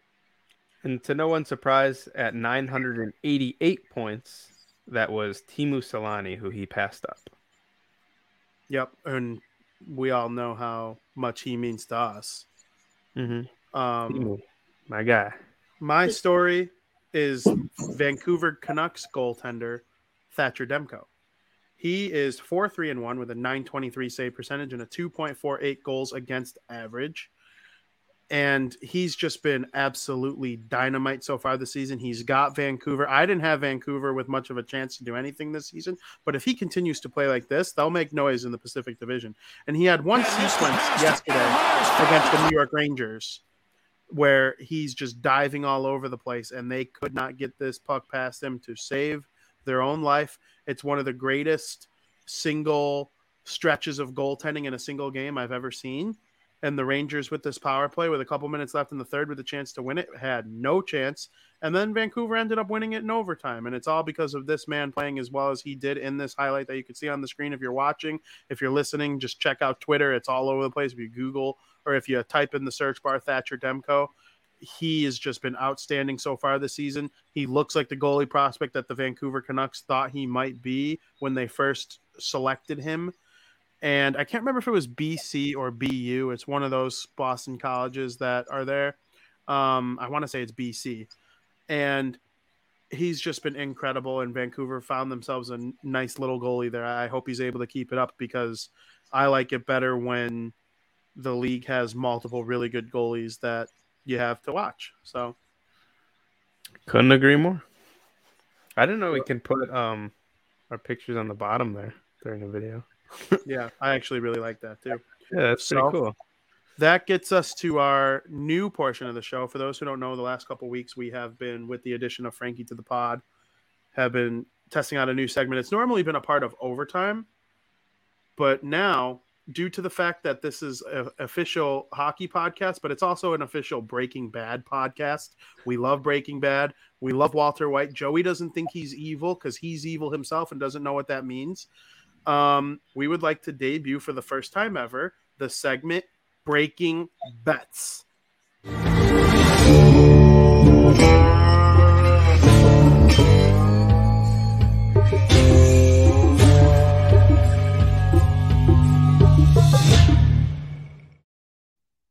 Welcome to Breaking Bets, where Walter Junior Parisi and Frank the King Bean load you with their degenerate gambling picks that they like to hand out.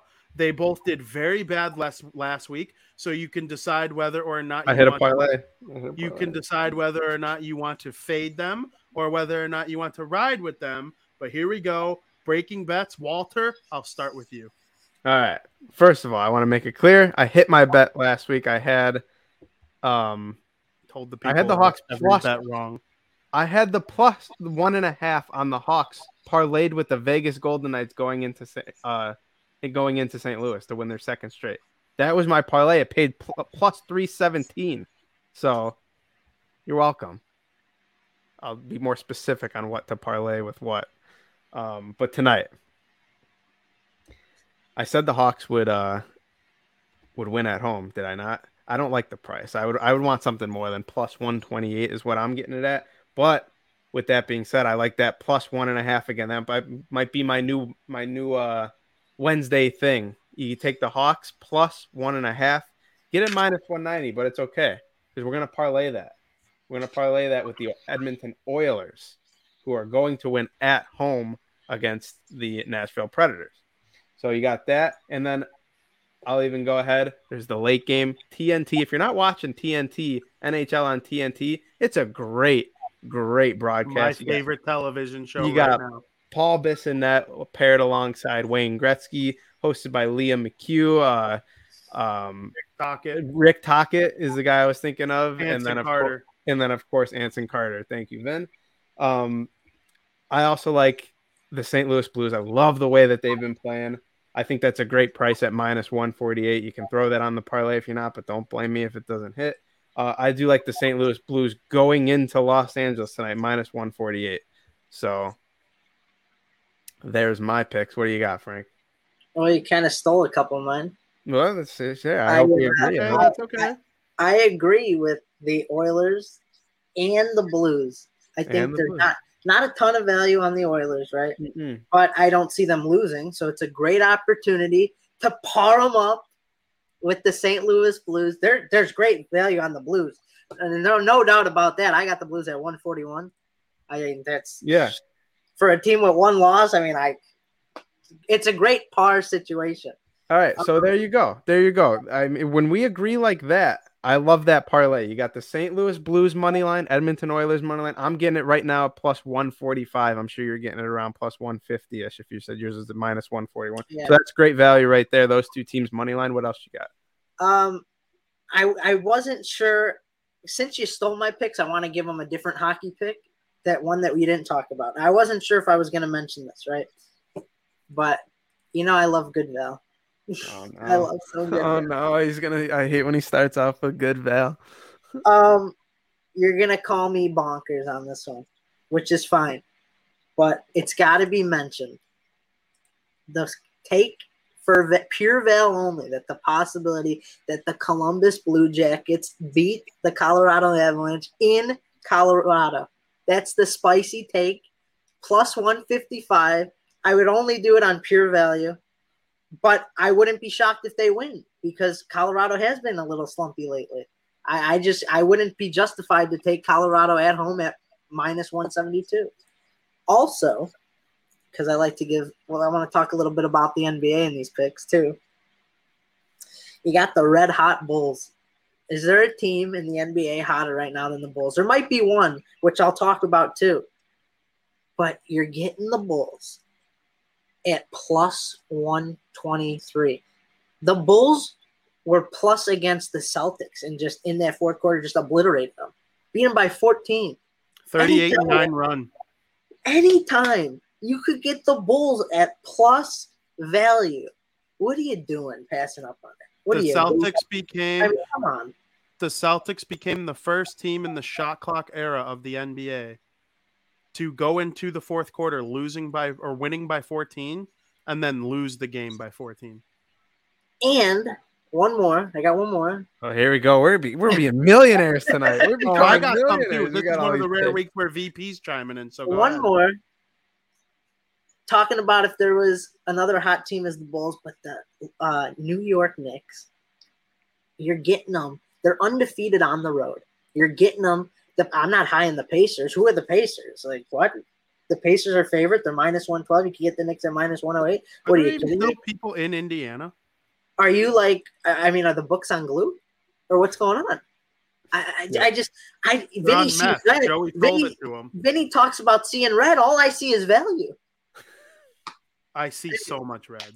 Anyway, that, that's my take. Ah, boys, you, you make some good picks. I'm actually going to lean a little away from either direction you guys went. Frankie's going to be excited to hear this. My Northern Illinois Huskies at six and two are underdogs against the four and four Kent State. Now it is at Kent, so it's basically a pick 'em because Kent is minus three. So if it were a neutral site, it'd be zero. Every home team gets three in football. But I'm thinking about parlaying that with Western Michigan, who is hosting Central Michigan. And so the Maction is going to be flowing tonight. Everybody loves Maction. Frank, I know you love Maction. Oh, I will Maction. never forget that game last year. Oh, my God, that was great. Uh, I can't wait to watch my won. N I U Huskies absolutely obliterate Kent. And I'm think I think there's value there with the Maction. Now, I'm not actually going to be able to bet this because I live in Illinois and we have that stupid ass law where you can't bet on Illinois teams. But what? If I were able to, I would be parlaying N I U with Western Michigan for some Maction winnings. I love Maction. You could follow me on Twitter at Vinny Parisi, where you'll be reading lots of Maction tweets tonight. Um, go Huskies. I wish I could bet on you. It's kind of B S. Maybe I'll drive to Indiana real quick, place that bet, and roll right back. I didn't know. I forgot. I kind of. I think I heard a rumbling about that. I didn't know that was an actual new rule, though. No, it's not a yeah, new rule. It's only on college, though. Yeah, like people blame the current governor. Like, if you don't like the current governor, whatever. Why am I blurred? He has nothing to do with this bet. This has been a. This has been a thing for years. I'm trying to get in focus. Frank, focus up, bro. I don't focus. know what's going on. I didn't change focus. everything. It's because you got so close to the camera. Now it's all he started. He, he thinks it looks normal. He's been seeing so much red. Now he's just seeing blur. Yeah. I what, am. I can't fix it. So. What a debacle this kid is. For the love of salmon sandwiches. Here, here take my glasses. Let me hand them to you. Oh, for the love of salmon sandwiches. So I got the N I U Huskies. Hopefully people outside of Illinois are able to listen to me because I'm the smartest one. Wait, um, Joe, in hockey, do that again. In hockey, I got uh, Edmonton. No, put them up. Put them up. Oh. Put them, I'll, I'll grab them for you. I'll grab them. Thank you. Uh, this kid's a clown. All right, we're better now. Joe, you were really bad at that. I said hand him. I he said put him up, so I was handing him up. And yeah, he grabbed him from up top. No, but then when he took him, you like just kind of nonchalantly like brought him back in your in your shop. Listen, so, I didn't go to school to study videography illusions. Okay. Yeah, Frank, focus, are you are you going to be responsibly betting on some Maction tonight? I don't. I actually forgot there was Maction on, so you just brought light to my eyes. So. Oh, yeah. That, that's definitely going on one of the T Vs tonight. We're going to be watching. See, I hear, I hear the Hawks in my mind just like. No, yeah, I'll be watching Wednesday Night Hockey, the Hawks, and some action. So that that that's where my night is headed. I hope everybody's able to have a good night, boys. Is there anything left you want to get off your brains before we head on out of here? I'm just saying that triple leg parlay, Hawks plus one and a half, Blues money line, and Oilers money line pays plus two seventy-five. So, I mean. Good value. I, I like that. I think the Hawks, you could add yeah. N I U Huskies into that. No, I, I don't know. I don't. I don't really bet college football. Well, every you time, should. Every time I do, my team. Oh, really quick. eighty. Really quick, Frank. Frank, let's have a discussion before we get out of here. Really quick. I'm gonna pull it up really quick. The absolute blasphemy that is the college football selection committee in their first week oh, of don't the even get me started. I cannot believe the absolute asinine shit that these people put out there. I mean. Are you shitting me? Like, I'm okay. I'm cool with Georgia being one. Georgia's the best team in the country as of right now, in my opinion. Alabama's up to number two. I think Alabama, Alabama's probably the best team, but they don't deserve to be ranked two. Like the best team. Do you agree with me on this? The best teams aren't always ranked according no. to they're ranked, they're ranked on their resume. And Alabama's resume sixth. Exactly, because don't, they hate no, I don't care. I don't care. They I don't care. Stop talking. I don't care. When N I U was when N I U was undefeated for three straight seasons, the highest they got was eleven. It was fucking it's bullshit. Ridiculous. They it's had ridiculous. N I U had three straight seasons of undefeated. They had the third place Heisman Trophy winner in Jordan Lynch. You know, they played in the freaking uh, Orange Bowl against Florida State. Now they got their doors blown off by Florida State. So yeah, I hate Cincinnati at six. Ohio State at five. They're they're they're back in contention, but like to have Michigan State at three and Ohio State at five is crazy. Oregon being four, what? Yeah, I know it's it's disgusting. And and I mean, Michigan, M- Michigan only fell to seven, and they got Notre Dame at ten, Wake Forest, Oklahoma all the way down at eight. Like, what are we doing, college football committee? I'm pissed that even Cincinnati's at six. You have them at two, they win, and they go down to six. I don't care if you. First of all, then don't put them at two. I don't care how many points you beat them by. If you beat them by a small margin when you should have blown them up, I don't care. Then don't it, put them that, at that two. That depends for me. That depends for me. Honestly. I don't know. It doesn't for me though. C- so, Cincinnati, Cincinnati is Cincinnati is six because they like didn't blow out like a one and sixteen. And that's stupid. Then don't have them at two in the first place. Well. They shouldn't have Group of Five and Power Five in the same uh, division if they're going to do this. That that's my take on the whole thing. If you're not going to respect Cincinnati for what they are, get them out. Get make D one in two separate divisions. Divide D one from the Group of Five and the Power Five, and let teams like N I U in their prime absolutely like. Or I remember uh, what are they called? Used to deal with this too. Fresno State dealt with it when Derek Carr was there. Uh, U N L V has had some really good teams. Um, what's the one with the blue turf? Uh, Boise, Boise, Boise State. State. Like, I'm just so sick of this. Like, what's, what's the point of having a playoff then if you're not going to put Group of Fives in contention? Then why or, have why have the school? The school should just go. Like what? Or like no, separate the divisions if you're going to disrespect them like that. Exactly. Let them have, let them have their own tournament. Like, right. uh, what's the divi- uh I think uh the Big Sky. Or whatever, like Illinois State is involved in, like they have their own college football playoff, like the yeah. North Dakota State Bison, they win it every year. It's just unbelievable. Yeah, it's disgusting. You know, I, I'm not a fan I of it. it.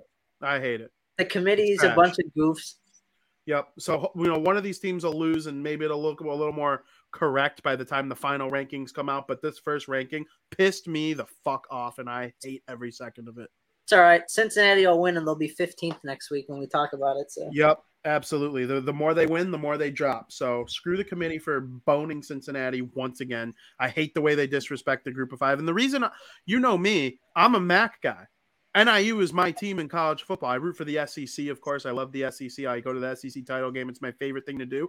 But outside of that, I love the M A C. And, you know, Cincinnati's not in the M A C, but they, they represent a larger thing by being mm-hmm. a good uh, – remember U C F too? U C F mm-hmm. – straight undefeated seasons, beat Auburn, I believe, in a play or a bowl game. Did they beat Auburn or lose to Auburn? And then they lost the next year and it screwed them. I, I just hate the whole thing.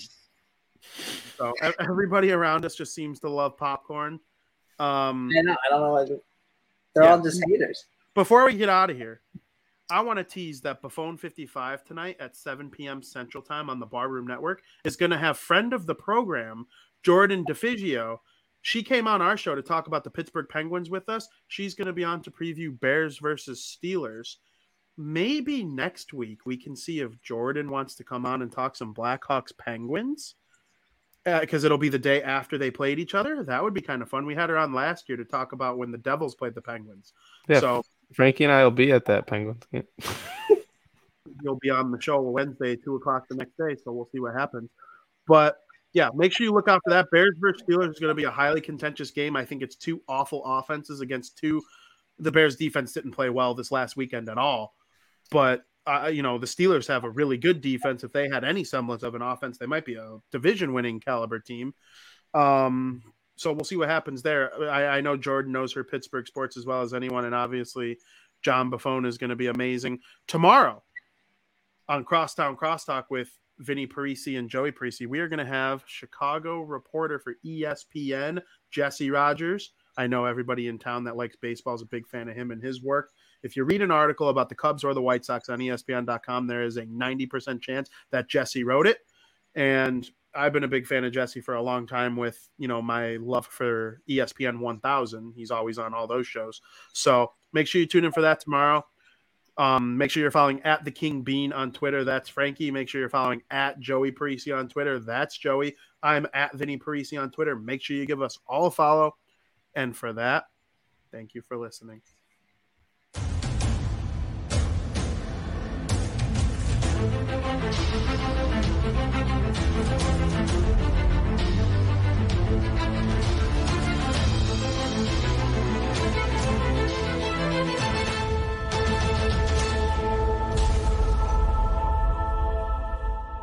Well, yeah, cooking meth is bad. It doesn't make necessarily make you evil.